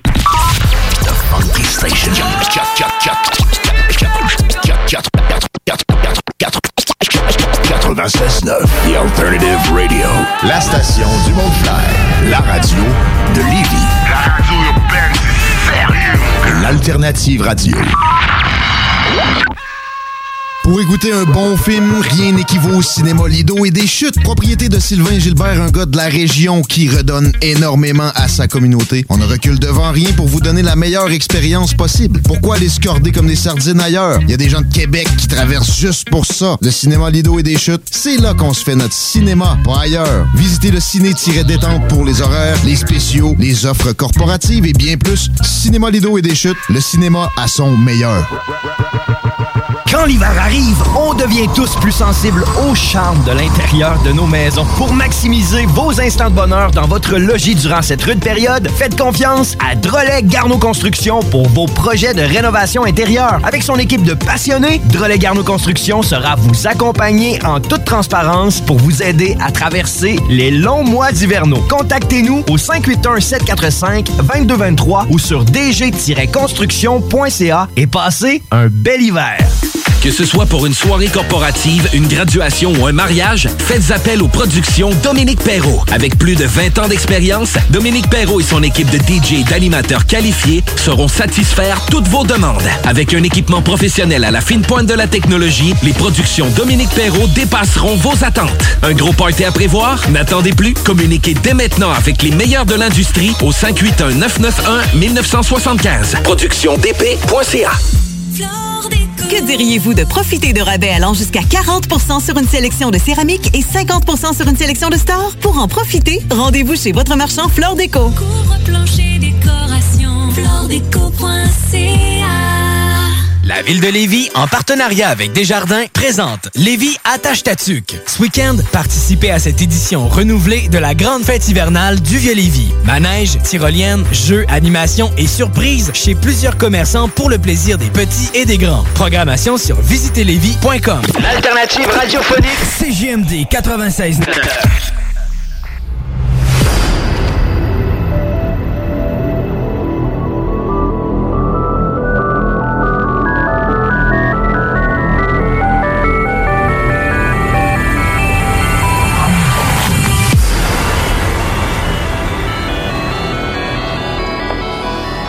On est de retour en studio. Steve, tu voulais dire quelque chose tantôt avant. Oui, mais de... dans, dans le fond, c'est une question de... Euh, sujet, j'ai besoin de me concentrer. Tu crois que la publicité, c'est bien pour la concentration?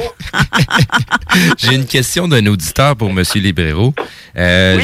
J'ai euh, M. Euh, Mathieu Tapin, euh, qu'on a déjà reçu à l'émission aussi. Mm-hmm. Euh, j'ai entendu souvent parler sur les abductés qui seraient choisis à la naissance. Selon son expérience, M. Librero, serait-il possible que ce soit juste ou simplement une théorie? Je sais peut-être un peu euh, un peu farfelu comme question, mais euh, je me la pose. Donc, qu'est-ce que vous en pensez, M. Librero? Est-ce que c'est une... Euh, euh, comme dit M. Tapin... Est-ce que les, les est-ce qu'ils sont choisis de naissance? Les personnes sont abductées, est-ce qu'ils sont choisis déjà? C'est ça, en gros, la question. C'est ça? Oui, j'ai compris. Je sais pas si... Oui, est-ce, est-ce que tu es d'accord avec ça, Jean? Euh, écoute, euh, écoutez, Carole et cher monsieur, euh, euh, bon, je vais vous donner un, enfin ma réflexion là, là-dessus. Hein, comme je disais, hein, euh, Carole me demande est-ce que vous, tu te considères comme un ufologue? Genre, bon, ben non, je me considère pas comme un ufologue. Simplement, je lis, euh, je lis, j'essaie de réagir comme comme comme nous tous. Hein, j'essaie de réfléchir sur ces sujets, euh, comme Steve, Carole. On, on a tous chacun un parcours personnel, une point, des points de vue personnels. Après, on, Euh, le débat, le débat se nourrit. Euh, comment dire, qu'est-ce que je peux vous dire quand même? C'est que euh, moi, ma, mes références, cher monsieur, euh, Carole, c'est Bud Hopkins et c'est euh, David Jacobs.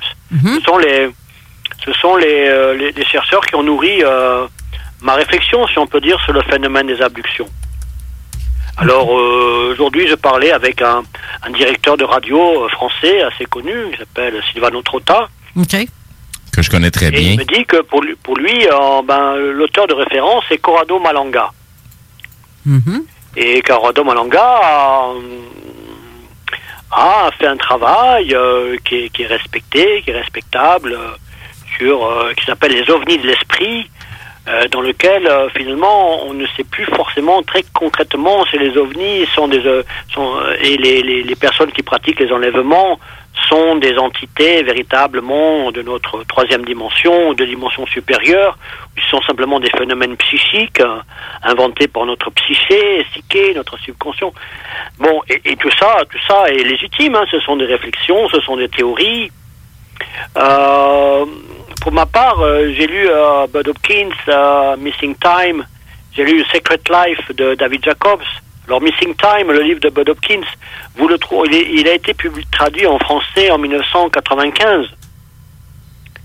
Euh, je ne peux plus vous dire le titre, mais euh, si vous avez Bud, Bud Hopkins sur amazon point f r, ben, vous pouvez le trouver d'occasion ou euh, sur eBay, vous voyez. Je suis déjà lancé sur la recherche pour euh, trouver le lien pour les auditeurs. Ça paraît, tu okay. pèses fort sur le piton, on entend vraiment quand tu pèses sur ton clavier.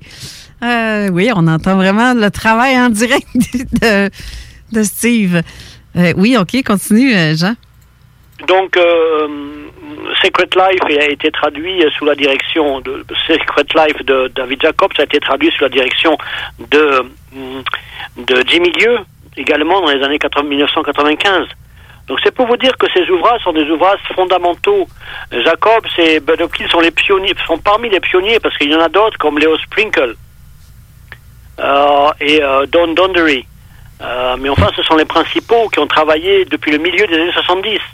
Bud Hopkins a commencé à travailler sur les abductions à partir de dix-neuf cent soixante-seize. Vous voyez? OK, oui. Donc, on, nous sommes en deux mille seize. Donc, on, quand nous avons des, des, des théories nouvelles sur les abductions, euh, tout ça est légitime. Mais on ne peut pas inventer euh, le, le phénomène des abductions sans, sans, sans prendre en compte le travail des pionniers.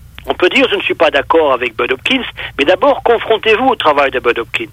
Ayez l'honnêteté, ayons tous l'honnêteté de nous confronter au travail de gens qui ont travaillé trente et quarante ans avant tout le monde.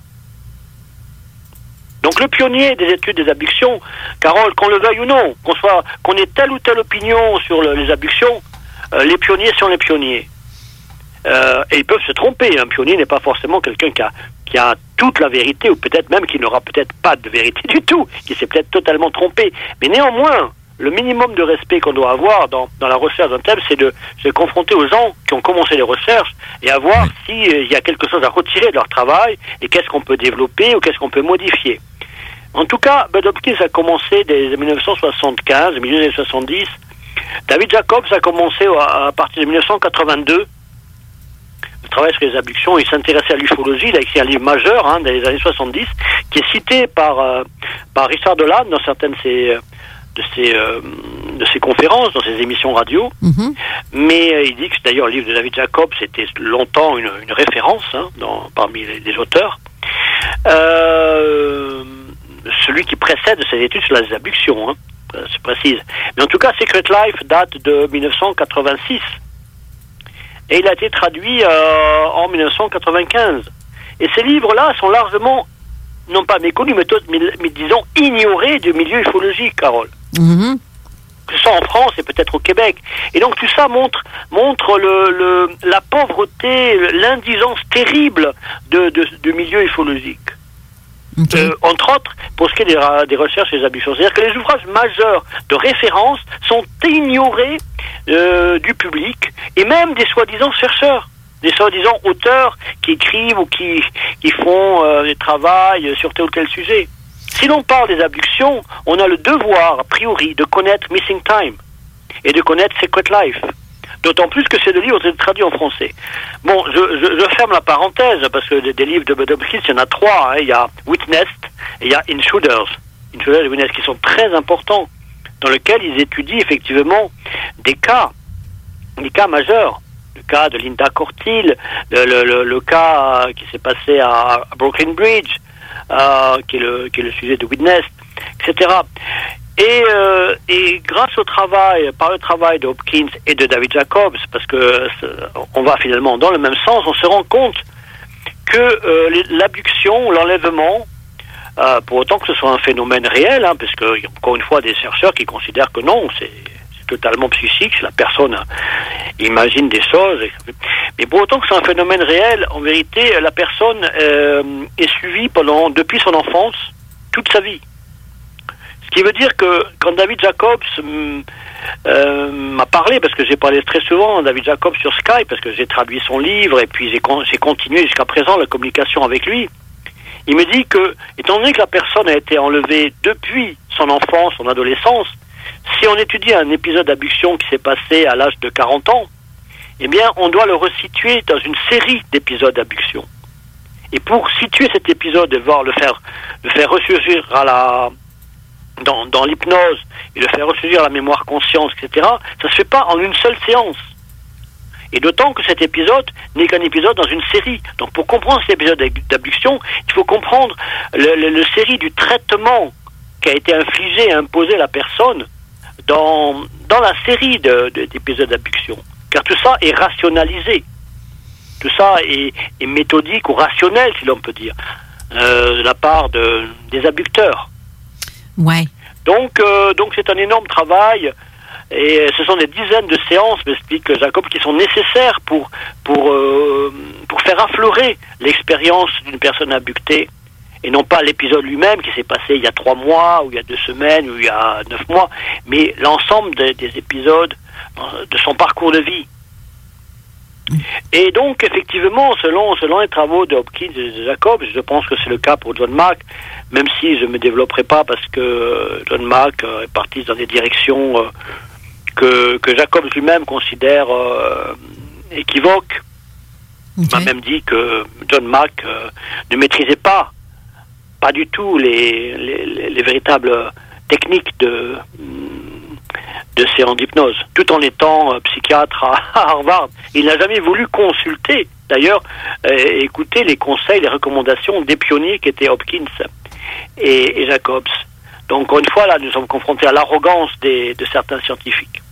Okay. Là, ce que je vous dis là, personne ne, ne, ne, le, ne l'a jamais dit, parce que en France, on, on pratique une sorte de culte de John Mack, parce que... Euh, Euh, parce que ces, ces livres ont été par contre largement traduits. Exactement. On est pourquoi les livres de, de Jacobs et de Bud Hopkins n'ont pas été largement traduits en France et pourquoi on fait un, un pont ouvert à John Mack. Ces deux ouvrages majeurs ont été l- publiés euh, récemment par l'édition d'Hervy. Et pourquoi les, vrai, les chercheurs ça. majeurs pionniers C'est n'ont vrai. pas du tout eu, eu ce, cette euh, c'est traité mon... Ben, John, John Mack était un, un professionnel euh, psychiatre, professionnel. Et c'est, c'est par le, à travers son travail qu'il a justement, il s'est rendu compte que, attends un peu, là, on, on, on dévoile qu'il y a quelque chose d'autre que... Et plus ça allait, plus qu'il ramassait des cas d'abduction dans ses affaires, dans ses... Euh, avec ses témoignages, ses, ses, ses clients qu'elle traitait, en fait. Euh, mais en fait, euh, l'autre personnage que tu nommes, est-ce qui est aussi, euh, je ne suis pas certaine de, de, de, de son métier de base, par contre. Bud, uh, Bud, tu parles? Oui. C'est ça? C'est quoi son métier là, de base? Là, là, là euh, on va laisser, on va laisser Carole. Parce que là, je vous ai donné des indications de réflexion. Soit vous comprenez ce que je vous dis, soit vous ne comprenez pas. Mais je ne vais pas développer euh, plus. Ça, ça okay. nous prendrait alors là toute la soirée. Non, non, c'est hein, sûr. Euh, il ne s'agit pas ici de la profession de base de Bud Hopkins. Ben, non, mais c'est parce euh, là, que là, c'est... Nous sommes totalement ben, dans l'erreur. Là, là, le débat est complètement faussé. Non, mais ça nous alors, permet de savoir un petit peu euh, qu'est-ce qui l'a emmené euh, de ce côté-là de ufologique. Euh, tu sais, moi, je me, moi, je travaille en télécommunications, informatique. Euh, je m'intéresse aux fréquences, à l'intelligence artificielle. Euh, si j'aurais pas fait ça comme métier, euh, je serais pas aujourd'hui en train de parler au micro d'ufologie, de paranormal et de toutes ces choses-là. Donc, le métier a, a, a une incidence aussi sur la façon qu'on voit les choses et comment qu'on les, les interprète. C'est ça. Bud Hopkins, je ne sais pas si lui, c'est seulement que son vécu qui a fait en, en sorte... Euh... Écoutez, Carole, vous ne connaissez pas Bud Hopkins, tout simplement, dites-le. C'est de ça qu'il s'agit, je ne veux pas être... Euh, non, je sais, qui, hein, je, je sais qui est Bud Hopkins. C'est respectueux, je vais vous dire ça telles qu'elles sont. Non, je, je sais qui est Bud Hopkins. Et, et justement, d'ailleurs, Steve a mis un lien euh, de, de, je crois, t'as un peu Steve, j'ai vu oui, de quoi. Oui, c'est déjà fait oui, pour c'est... Johnny Mac, Bud Hopkins. J'ai Don Undery aussi, qui, euh, qui a été mentionné, qui est déjà en lien aussi sur euh, les posts. C'est ça, c'est ça. Mais il parle, lui, là-dedans, je sais que selon le... le parce que t'as mis un lien, en fait, de, de Wikipédia. Oui, exact, pour savoir exp... qui est le personnage. C'est ça. C'est ça, c'est ça, ça, je voulais savoir, il est ufologue, mais qu'est-ce qui l'a emmené à ça? C'est ça que j'aurais aimé savoir, parce que ça, je le sais pas. Honnêtement, je sais pas, le, qu'est-ce qui l'a amené à faire de l'ufologie? Je sais pas s'il en parle dans son, dans ses livres. C'est ça que je, je ne connais pas. Je sais aussi qu'il est un peintre sculpteur, euh, qui, qui fait des figures avec, euh, euh, Alien Abduction Phenomena, comme qu'il dit, euh, oui. Ça a leur rapport, c'est relié à l'ufologie, mais c'est est-ce que c'est seulement que son vécu qui l'a emmené à et ses expériences, ou il y a une autre chose qui fait que il a, ça lui a apporté... C'est ça que je connais pas de lui, par exemple. Oui, oui, d'accord, d'accord, Carole. Euh, cette réponse-là, je, je ne l'ai pas. Je ne sais pas comment okay. Bud Hopkins euh, s'est orienté, à quel âge, okay. euh, quelles conditions, tout en ayant lui-même une carrière d'artiste tout à fait à succès. Hein. C'est un artiste, euh, il était enseignant aussi, euh, vraiment euh, beau, euh, beau succès d'artiste, hein, parce que c'est pas évident, on a fait une carrière d'artiste, hein, ben non, c'est artiste sûr. Non figuratif, euh, même en Amérique, euh, donc il avait une, une situation tout à fait euh, confortable, euh, réussite à tout point de vue, et pour s'intéresser à un sujet euh, qui ne pouvait qu'à lui attirer des soucis, parce que euh, peut-être un discrédit ou perturber sa carrière également. Hein, il faut, faut prendre en considération toutes ces choses. Exactement, tout comme John Mack, et... qui a été discrédité, il a été ridiculisé lui aussi, puis il s'est fait comme euh, vraiment par ses pairs, ceux qui sont les scientifiques comme lui, puis c'est oui. psychi- en psychiatrie ou euh, psychologue ou peu importe, ils ont tout comme ils ont lancé des roches, pauvre gars, parce que il s'est mis à parler de trucs que personne n'ose faire. Puis ça, ça, je pense que ça a toujours été. C'est ça qui est plate. Euh, on se fait traiter de fou quand on raconte des trucs euh, qui nous arrivent, oui. que c'est hors du commun, qui c'est pas nécessairement arrivé à tout le monde. Puis il y en a qui ont tellement besoin de... Ben, montre-moi des preuves. Ça, là, tu, comment tu peux prouver que quelqu'un a eu un contact? Tu sais, tu, tu prends pas le temps de, de sortir euh, souvent de fois... Euh, ton appareil photo, et ceux qui sont abductés, ils arrivent pas dans les soucoupes volantes avec le cellulaire, hey, on va se faire un selfie parce que le monde ne créera pas. Tu sais, c'est, ça, ça marche pas de même. Peut-être qu'un jour, qu'il va y avoir un live sur Facebook à partir d'une soucoupe volante, on sait jamais. Ça serait le fun. Avec un Huawei. Un Huawei. Oui, c'est ça. C'est, euh, grâce à la technologie cinq G, on va être en mesure de faire des lives là, sur Facebook à partir d'une soucoupe volante, peu importe où ce qu'on se trouve dans l'univers. Là, ceci. De faire un Skype, un Skype meeting. Euh, du... Effectivement. Bon. Euh, mais euh, plus sérieusement ou simplement, Carole, hein, ce que je vous dis simplement, c'est qu'il faut lire Bud Hopkins, il faut lire Missing Time, qui est traduit en français. Oui. Ensuite, il y a Intruders et Witness. Et euh, ces livres mettent en évidence, effectivement, que, euh, que les abductés sont suivis depuis euh, sur toute leur vie, depuis l'enfance. Vous avez le livre de Carla Turner aussi, qui décrivent ces, ces, ces, ces aspects-là. Carla Turner. De, vous avez, Carla Turner, et vous avez euh, deux livres de, de Carla Turner. OK. Euh, et puis, euh, David Jacobs, Secret Life, qui était traduit en français, très, très important. Euh, mais il n'a pas été réédité depuis mille neuf cent quatre-vingt-quinze. Oh. J'aimerais bien pouvoir euh, entendre avec euh, Jacobs et puis son éditeur euh, d'origine, ou l'éditeur français qui a eu les droits en quatre-vingt-quinze, pour rééditer, c'est, c'est, parce que c'est, c'est tout à fait majeur. De même que rééditer euh, la traduction de Missing Time. Ensuite, euh, euh, David Jacobs a écrit The Threat en mille neuf cent quatre-vingt-dix-huit. Okay. Threat, la menace. Oh. Et là, on entre dans un aspect beaucoup plus sombre hein, du phénomène. Et je pense que c'est bien la, l'une des raisons pour lesquelles ce livre n'a jamais été euh, traduit en France. Parce que, euh, finalement, il y a un conservatisme très, euh, je dirais, féroce et très frileux. Si, euh, et très méthodique surtout. Tout cela est, est concerté. Il ne faut pas croire que les éditeurs font totalement ce qu'ils veulent. Non, absolument pas. Ils sont soumis à des pressions, et cetera. Ils sont soutenus par les médias ou euh, dissuadés.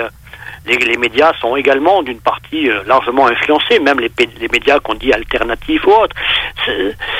Euh, toutes ces choses-là sont, sont, sont très, très complexes, très, très obscures, disons. Mais en tout cas, le, le Threat présente des, des, des nouveaux enjeux concernant euh, l'ufologie, concernant effectivement les abductions que je ne développerai pas ici. Mais quoi qu'il en soit... Euh, le phénomène de, de l'abduction qui est, un, qui, qui est un phénomène qui prend toute la vie des personnes, ça, ça a été mis en évidence. Ouais, c'est je ça. pense que John Mack l'a identifié aussi. Mm-hmm. Euh, en tout cas, en tout cas, voilà, il faut prendre en compte, euh, prendre en compte ces, ces recherches. Et donc, pour répondre à la, à la réponse de, à la question du monsieur, eh bien, euh, moi, je n'ai pas de réponse là-dessus. Que je sache moi-même, je ne suis pas abducté. J'ai connu quand même quelques personnes abductées, j'en connais... Euh, Euh, je crois, hein, parce que euh, qui m'ont fait part de leur de leur expérience en partie. Mais, et, Mais en tout cas, en tout cas, en tout cas, il est fort possible, hein, fort probable, je dirais, que les personnes soient identifiées euh, euh, à un très jeune âge. Hein. Alors comment, pourquoi, qu'est-ce que ça signifie ? Eh ben, je pense pas que Steve, ni Carole, ni moi n'avons des éléments pour donner des réponses. Oh, on a, plein... hein, ces questions. On a question plusieurs théories ou spéculations seulement. Euh, on n'a pas oui. de certitude. T'sais, c'est comme dans les dans, dans les cas ufologiques dans lesquels on va faire des enquêtes. Euh, même si on réussit à avoir euh, quatre-vingts à quatre-vingt-dix pour cent de preuves et d'informations, tant que mm. c'est pas un cent pour cent, ben on ça reste ambigu. Euh, c'est un phénomène probable. Mais tant qu'il n'y aura pas de certitude, tant qu'il n'y aura pas de vaisseau qui va atterrir avec un extraterrestre qui va sortir de là, puis ils vont nous dire « Hey, je m'appelle un tel, je viens de telle planète », mais on n'aura jamais la certitude réelle. C'est, c'est pour ça qu'on est encore en enquête et en recherche. Exactement. C'est ça oui. qui est, c'est, c'est pas évident, là. On a beau discuter du phénomène, mais beaucoup de théories planent au-dessus de tout, tout ça, dans le fond. Puis on peut pas être spécialiste parce qu'on entend deux, trois cas d'abduction. On devient pas spécialiste avec ça. On le devient quand on a une centaine de plus. Et plus, je oui, dirais. Oui, on n'est pas, je pense que, oui, c'est un mot vraiment, c'est un mot euh, qui dit tout et rien. J'ai parlé avec Kathleen Turner, avec Kathleen, pas, pas Kathleen Turner, Carla Turner, mais j'ai parlé avec Kathleen Marden récemment. Et, et, et, t'as dit plus, c'est Kathleen Marden est une Américaine. Okay. Elle a été, elle a écrit euh, quatre livres sur les abductions. Ah, wow! Oui, Kathleen Marden. Elle est la nièce de Betty Hill. OK!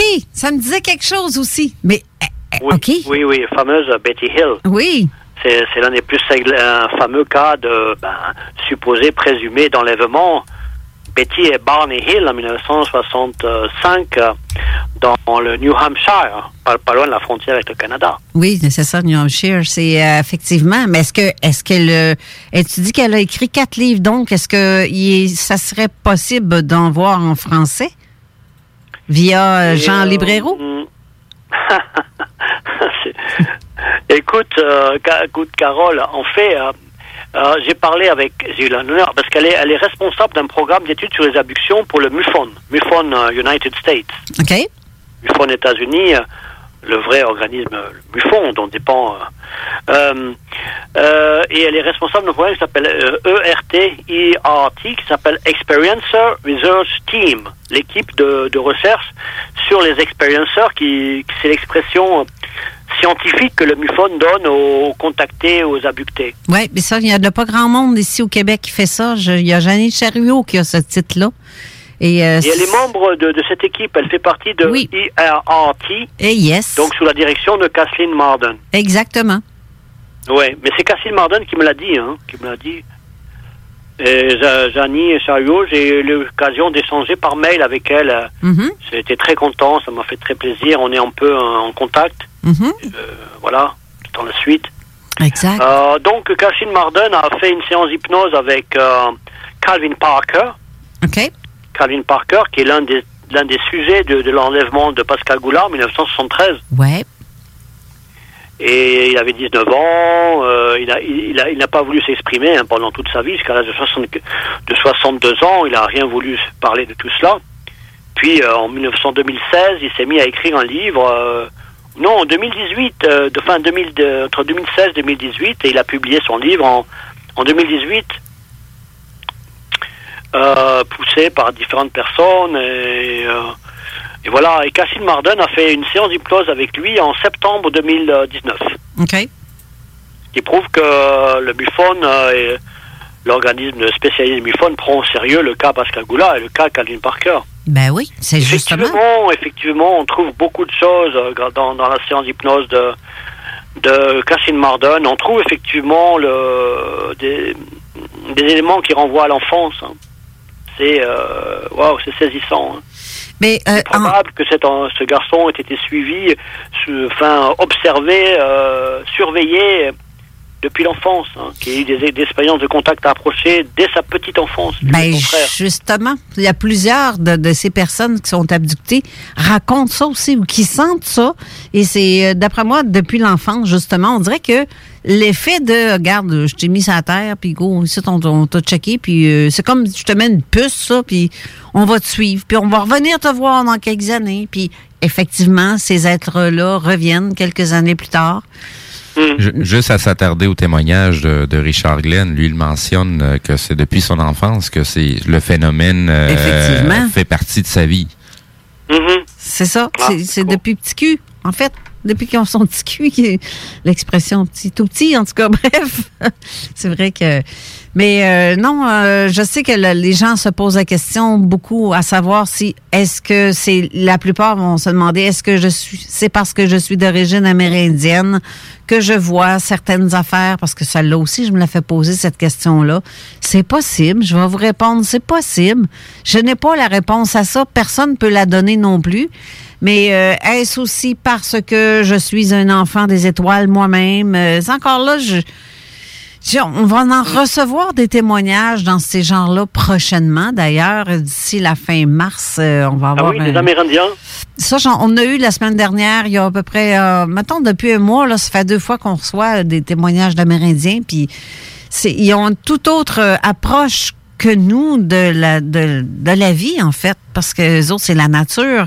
Et pour eux autres, c'est tout à fait normal que ces êtres-là soient là. Ils sont là pour mmh. protéger la planète, euh, la Terre, en fait. Mais peut-être que c'est peut-être pour ça qu'on dit souvent aussi que la théorie qui disent qu'à un moment donné, ils vont faire surface, puis euh, c'est parce qu'on est en train de la scraper, la planète. C'est-tu mmh. pour ça qu'à un moment donné, ils vont tous euh, revenir puis dire « Oh, t'es peu, là. » Tu veux la scraper, moi, t'organiser le portrait, là? Ouais, mmh. juste, juste mentionner le nombre de fois qu'il y a eu des signalements ufologiques proches des bases militaires, des oui. sites de lancement nucléaire. Ou dans les endroits, ben justement, les endroits nucléaires, ce qu'on dit qu'on voit souvent des observations au-dessus de ces lieux-là, euh, les grosses cheminées, et cetera, et cetera, qui dégagent, ou même au-dessus des euh, du phénomène naturel de volcans, qu'on dit que on, plusieurs ont vu des engins sortir des volcans durant une éruption. Tu sais, oui. c'est encore là, c'est c'est ah, il y a des phénomènes de, pff, qu'on n'est pas certain encore, on peut pas mettre le doigt dessus à moins d'aller à certains endroits puis d'apporter des preuves parce que les gens demandent des preuves, c'est ça qui est étonnant. C'est, c'est son... tu, tu, tu évoques les Amérindiens, euh, Carole, euh, donc en vérité, tu, tu me renvoies un peu au livre d'Hardy C. Skeeler, sur lequel tu allais m'interroger tout, tout à l'heure. Oui, c'est ça. En plein oui. ça. Oui, oui. Mais euh, euh... Effectivement, j'ai, j'ai un témoignage, j'ai un récit qui, qui, qui concerne directement cette question des, des contacts rapprochés ou peut-être des abductions. Dans, dans le livre, il y a un, un, un témoignage qui m'a beaucoup marqué, qui m'a beaucoup frappé. Si tu veux que je le rappelle. Ben, bien sûr. Oui. Ben, écoutez, Steve, si vous ne connaissez pas ce livre, euh, Carole, est-ce que vous, vous avez lu le livre vous-même?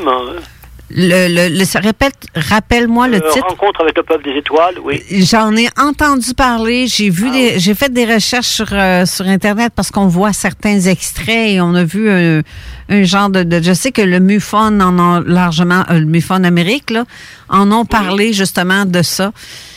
Puis euh, j'ai vu des textes ici et là, mais pas le livre en tant que tel. Je mmh. ne l'ai pas lu. D'accord, ben écoutez, quand vous, si vous lisez, ben vous me direz ce que vous en pensez. Hein?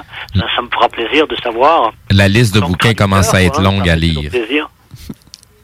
Excusez. Pardon, Steve? Je disais, la liste de la liste de bouquins qu'on a à lire, elle commence à devenir longue. On a plusieurs euh, plusieurs œuvres à les lire, à les s'informer là-dessus. Euh, mais c'est, oui. ça, c'est sur la pile et euh, il va avoir son tour aussi.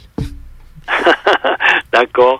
Euh, là, regardez, messieurs, il nous reste une dernière pause avant la fin de l'émission parce qu'il reste à peine une demi-heure avant que l'émission se termine. Euh, oui, ben, je vous raconterai l'histoire. Alors. Oui, en retour de pause, oui, j'aimerais bien. Oui. Euh, alors, euh, ne quittez pas, on vous revient tout de suite oui. après. C J M D. Pour écouter un bon film, rien n'équivaut au cinéma Lido et des Chutes, propriété de Sylvain Gilbert, un gars de la région qui redonne énormément à sa communauté. On ne recule devant rien pour vous donner la meilleure expérience possible. Pourquoi aller se corder comme des sardines ailleurs? Il y a des gens de Québec qui traversent juste pour ça. Le cinéma Lido et des Chutes, c'est là qu'on se fait notre cinéma, pas ailleurs. Visitez le ciné-détente pour les horaires, les spéciaux, les offres corporatives et bien plus. Cinéma Lido et des Chutes, le cinéma à son meilleur. La cinquante et unième édition du tournoi international Atome de Lévis, sous la présidence d'honneur de M. Martin Boucher, les sports experts et atmosphères de la région, se déroulera cette année du vingt-sept janvier au neuf février prochain aux arénas André-Lacroix et de Lévis. Le tournoi regroupera quatre-vingt-quatorze équipes réparties en cinq classes C A deux A, dont deux équipes internationales, Koubotov et le Dynamo du Vermont. Début le vingt-sept janvier à dix-sept heures dix aux deux arénas. Ouverture officielle mardi le vingt-huit janvier à dix-neuf heures trente à Lévis. Les finales se dérouleront à Lévis le deux février pour le trois B et le C et le neuf février pour le A et le deux A. Lors des finales du neuf février, l'Everest de Montmagny Junior trois A disputera un match de saison régulière contre les Flames de Gatineau. Venez encourager vos favoris. Pourquoi attendre l'été pour rénover? La rénovation intérieure peut se faire dans le confort de votre foyer cet hiver. Vous pensez aménager votre sous-sol, refaire votre salle de bain ou embellir votre espace? Qu'il soit résidentiel ou commercial, Groupe D B L dépassera vos attentes par l'engagement de ses équipes hautement qualifiées en n'utilisant que des produits de performance supérieure. Groupe D B L est le spécialiste en toiture, portes, fenêtres et rénovation avec plus de quarante ans d'expérience. Contactez-nous au quatre un huit, six huit un, deux cinq deux deux ou via groupe d b l point com. Que diriez-vous de profiter de rabais allant jusqu'à quarante pour cent sur une sélection de céramique et cinquante pour cent sur une sélection de stores? Pour en profiter, rendez-vous chez votre marchand Flore Déco.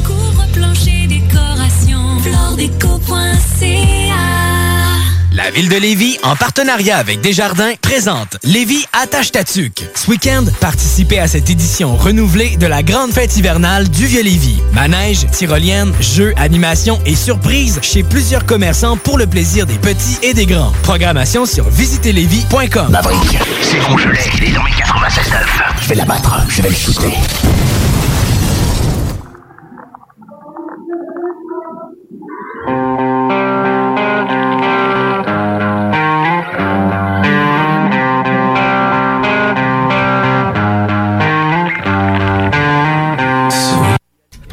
Qu'on a mis une petite toune à la place de mettre l'intro de la musique.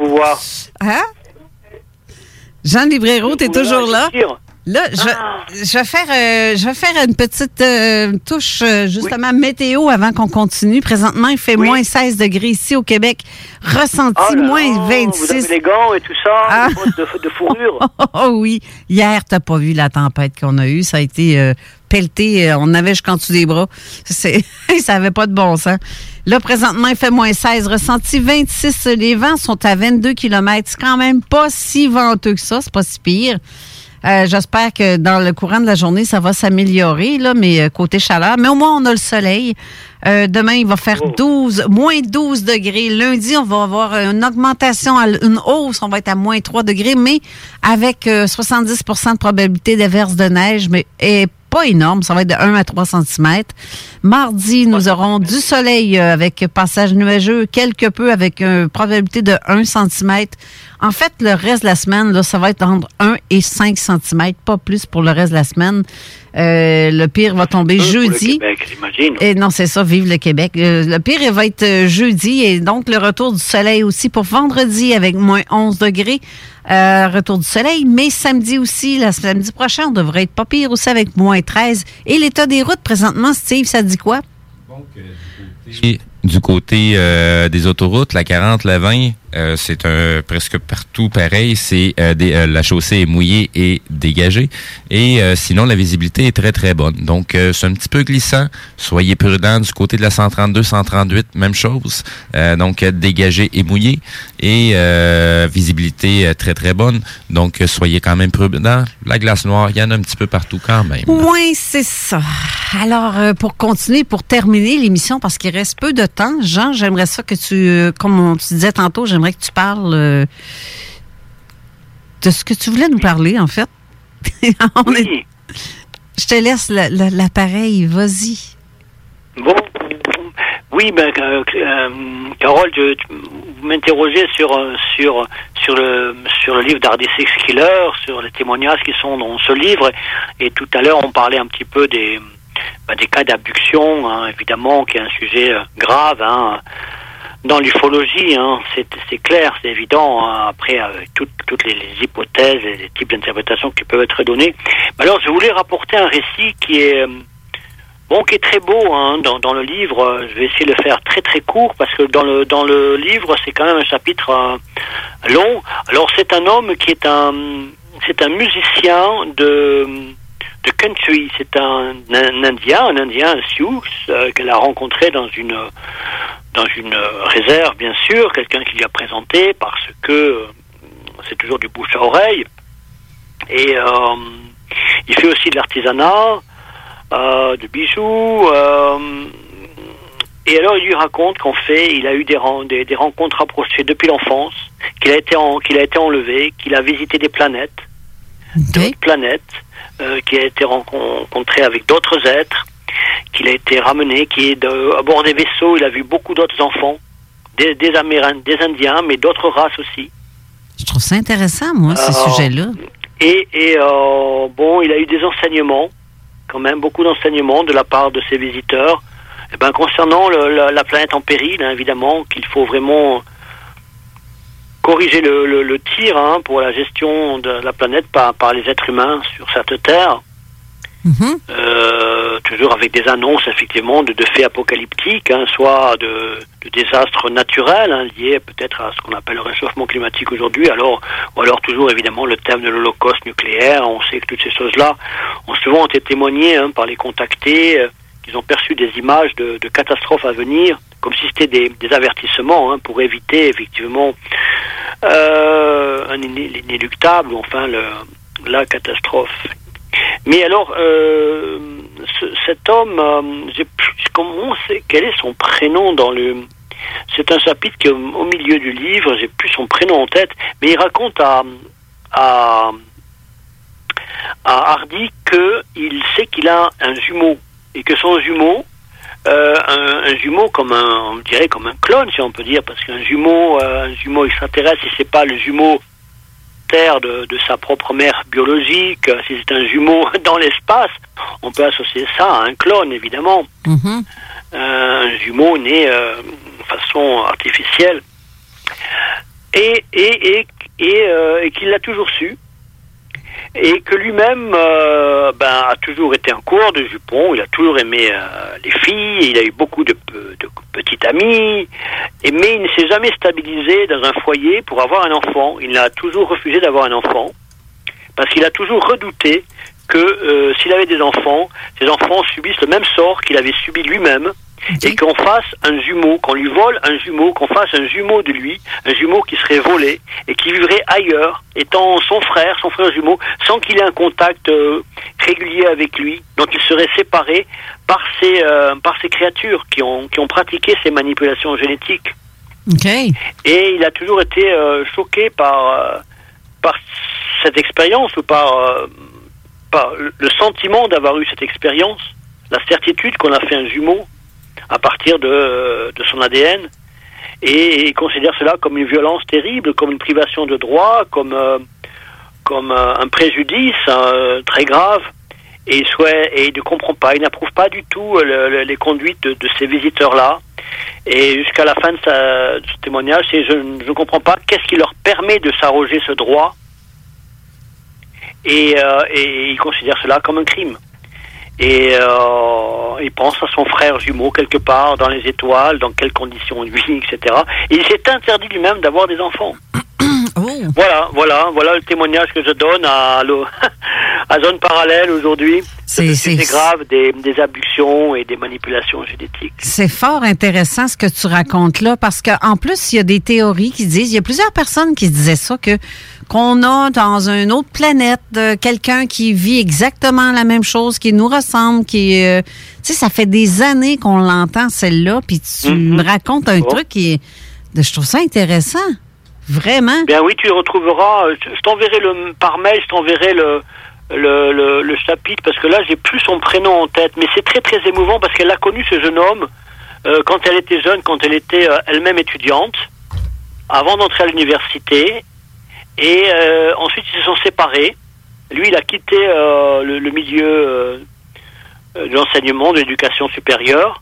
Ils se sont retrouvés plus tard, il a fait de la musique, elle, elle s'est beaucoup intéressée à la musique country, elle avait toujours acheté ses disques, il était connu comme un grand buveur, était alcoolique, mais après ces expériences-là, il a laissé l'alcool. Il a, lui aussi, il a laissé l'alcool, il s'est tout à fait détaché de l'alcool avec le temps.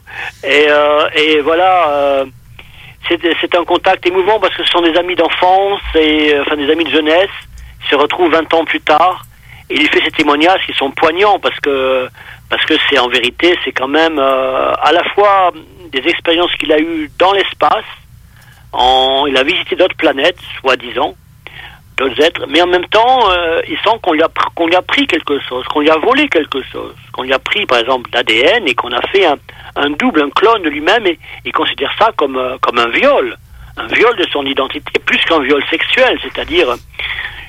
un vol, une violence bien plus euh, grave, bien plus cruelle.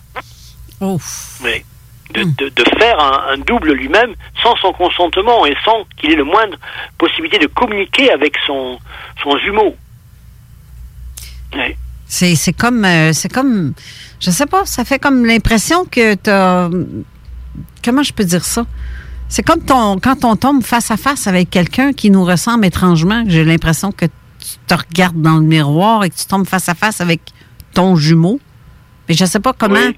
C'est, ça doit être spécial, parce que moi, ça m'est déjà arrivé de tomber face avec quelqu'un. C'est, j'aurais cru que c'était moi là, qui me regardait dans le miroir. La seule différence, c'est que cette personne-là, elle avait peut-être un pouce de plus, puis euh, elle était habillée d'une différente couleur et de, de vêtements différents. Sinon, je pensais que c'était moi qui étais dans le miroir. Ça, c'est, c'est surprenant quand ça t'arrive. Mais là... Ça, je sais que c'est probablement, peut-être humainement parlant, quelqu'un qui, qui vit ici là, et non sur une autre planète, parce que... Mais c'est spécial, ça aussi. C'est, euh... en, tout cas, en tout cas, tout ça aussi euh, met, euh, met en question toutes nos représentations, n'est-ce pas, Steve, sur, sur la vie extraterrestre. Euh, il y a beaucoup de, d'écrits maintenant, de théories, enfin de développement, comme quoi, comme quoi le format humanoïde est très généralisé à l'échelle du cosmos, hein, oui. Puisque... Pour les scientifiques, maintenant, on parlait d'astronomie tout à l'heure, le nombre d'étoiles, le nombre d'étoiles doubles. Maintenant, les, les, les scientifiques considèrent que la plupart des étoiles, peut-être la moitié des étoiles, sont environnées d'un, d'un cortège de planètes Oui. Il y a énormément de planètes dans, dans la zone habitable, énormément de planètes analogues à la Terre qui ont les conditions réunies pour la vie, c'est-à-dire de l'eau liquide, une atmosphère... Euh, Disons, disons que la théorie de la vie est, est très différente de ce qu'on pense. Elle n'est pas juste attribuée à l'eau, l'oxygène. Euh, oui. Sinon, okay. la, la forme humanoïde est la forme la plus efficace pour à peu près n'importe quelle euh, espèce. Mm-hmm. Il se peut donc qu'il y ait effectivement quantité de cultures euh, euh, évoluées ou primitives. Hein, mais qu'est-ce que c'est qu'un être humain évolué, primitif? Tout est relatif. Hein, nous sommes peut-être à nous-mêmes des, des primitifs à l'échelle de, de, de l'évolution euh, galactique, euh, certainement même. Mais en tout cas, euh, des humanoïdes qui ont l'apparence humaine terrestre euh, très très proche et qui sont peut-être à des étoiles à, à quelques dizaines d'années-lumière ou à quelques milliers ou quelques millions d'années-lumière.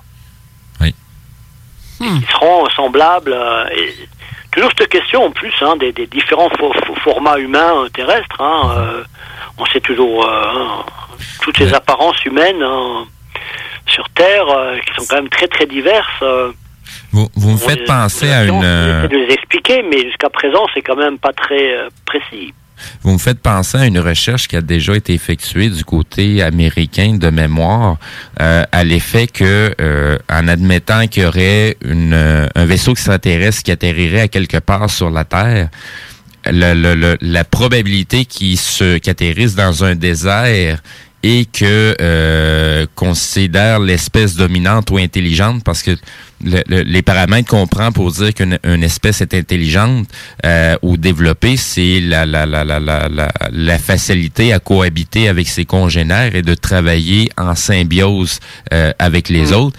Ben, il y aurait plus de probabilité que si des extraterrestres atterrissent dans le désert, ben, ils vont découvrir que la, ou, ou vont déterminer que la race des fourmis est l'espèce dominante sur la planète parce que c'est une des seules espèces qui est en mesure de travailler avec ses congénères. Effectivement. Effectivement. Oui, oui. C'est ça. On les appelle les intraterrestres parce qu'ils oui. sont tout petits puis ils vivent en dessous puis ils scrapent tous tes murs de maison. Tu sais, ça, c'est une autre sorte de fourmi, ça. Mais, ah oui, euh, ben, bref. Les fourmis, c'est les Amérindiens en plus. Hein. Euh, ouais. Oui. Ça en dit long. Oui, oui. Effectivement. Non, mais sérieusement, oui.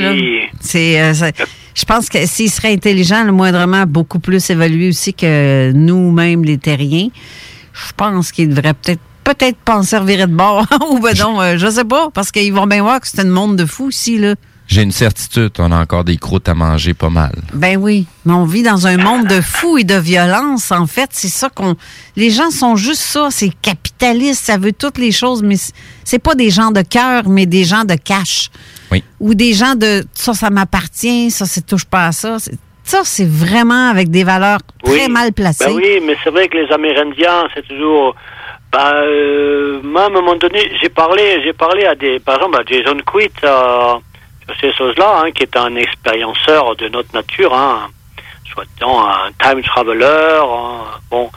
Mais euh, j'en avais parlé, euh, je dis, mais il y a beaucoup de gens qui sont attirés par la culture amérindienne euh, très fortement, et bah oui. quoi comme moi, et je me rends compte qu'il y a beaucoup de gens, comme vous, Carole, qui ont, qui ont, une, qui ont une, euh, le cœur attiré par cette culture amérindienne. Exactement. Moi, j'ai toujours eu ça depuis mon enfance. Je, après, je pensais que j'étais un peu différent. Je me rends compte que non, c'est beaucoup de gens comme ça.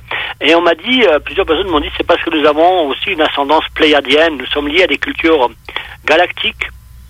Okay. Euh, par, par nos vies antérieures, et cetera. Nous n'avons pas toujours vécu sur Terre et...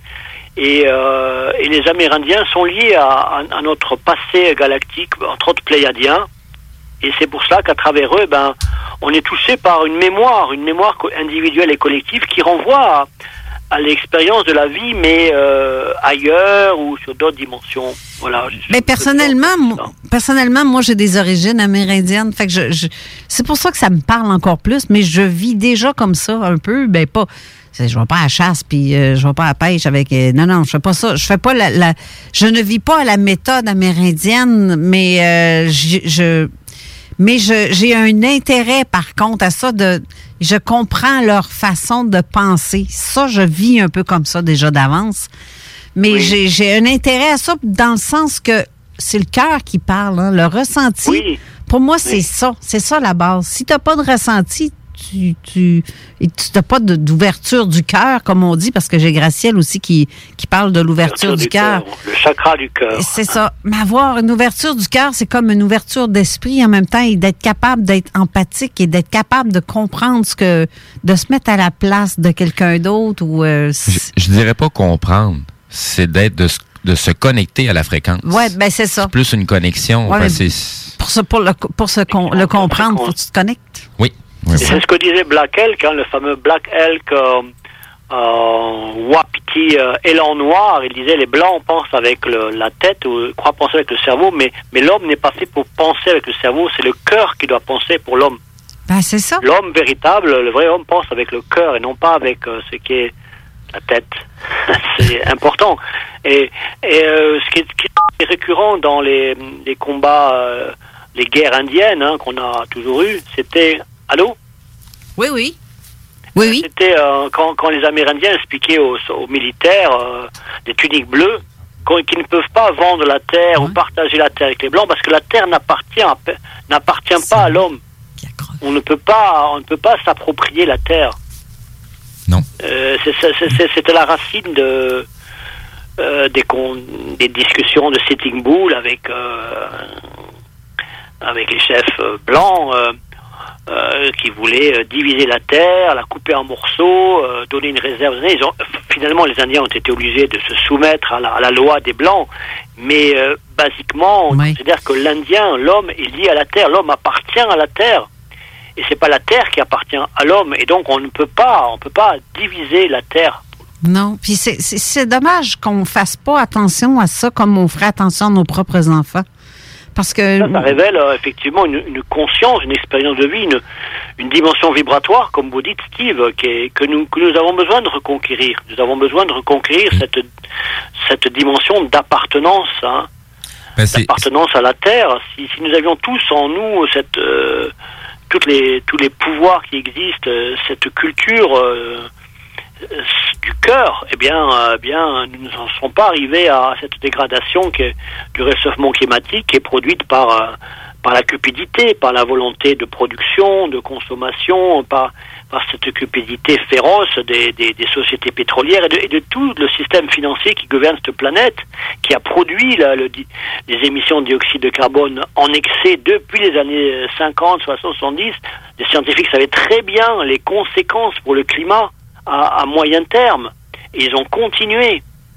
Et certainement que les, les, les visiteurs célestes hein, ont, été, ont observé cela et avec consternation.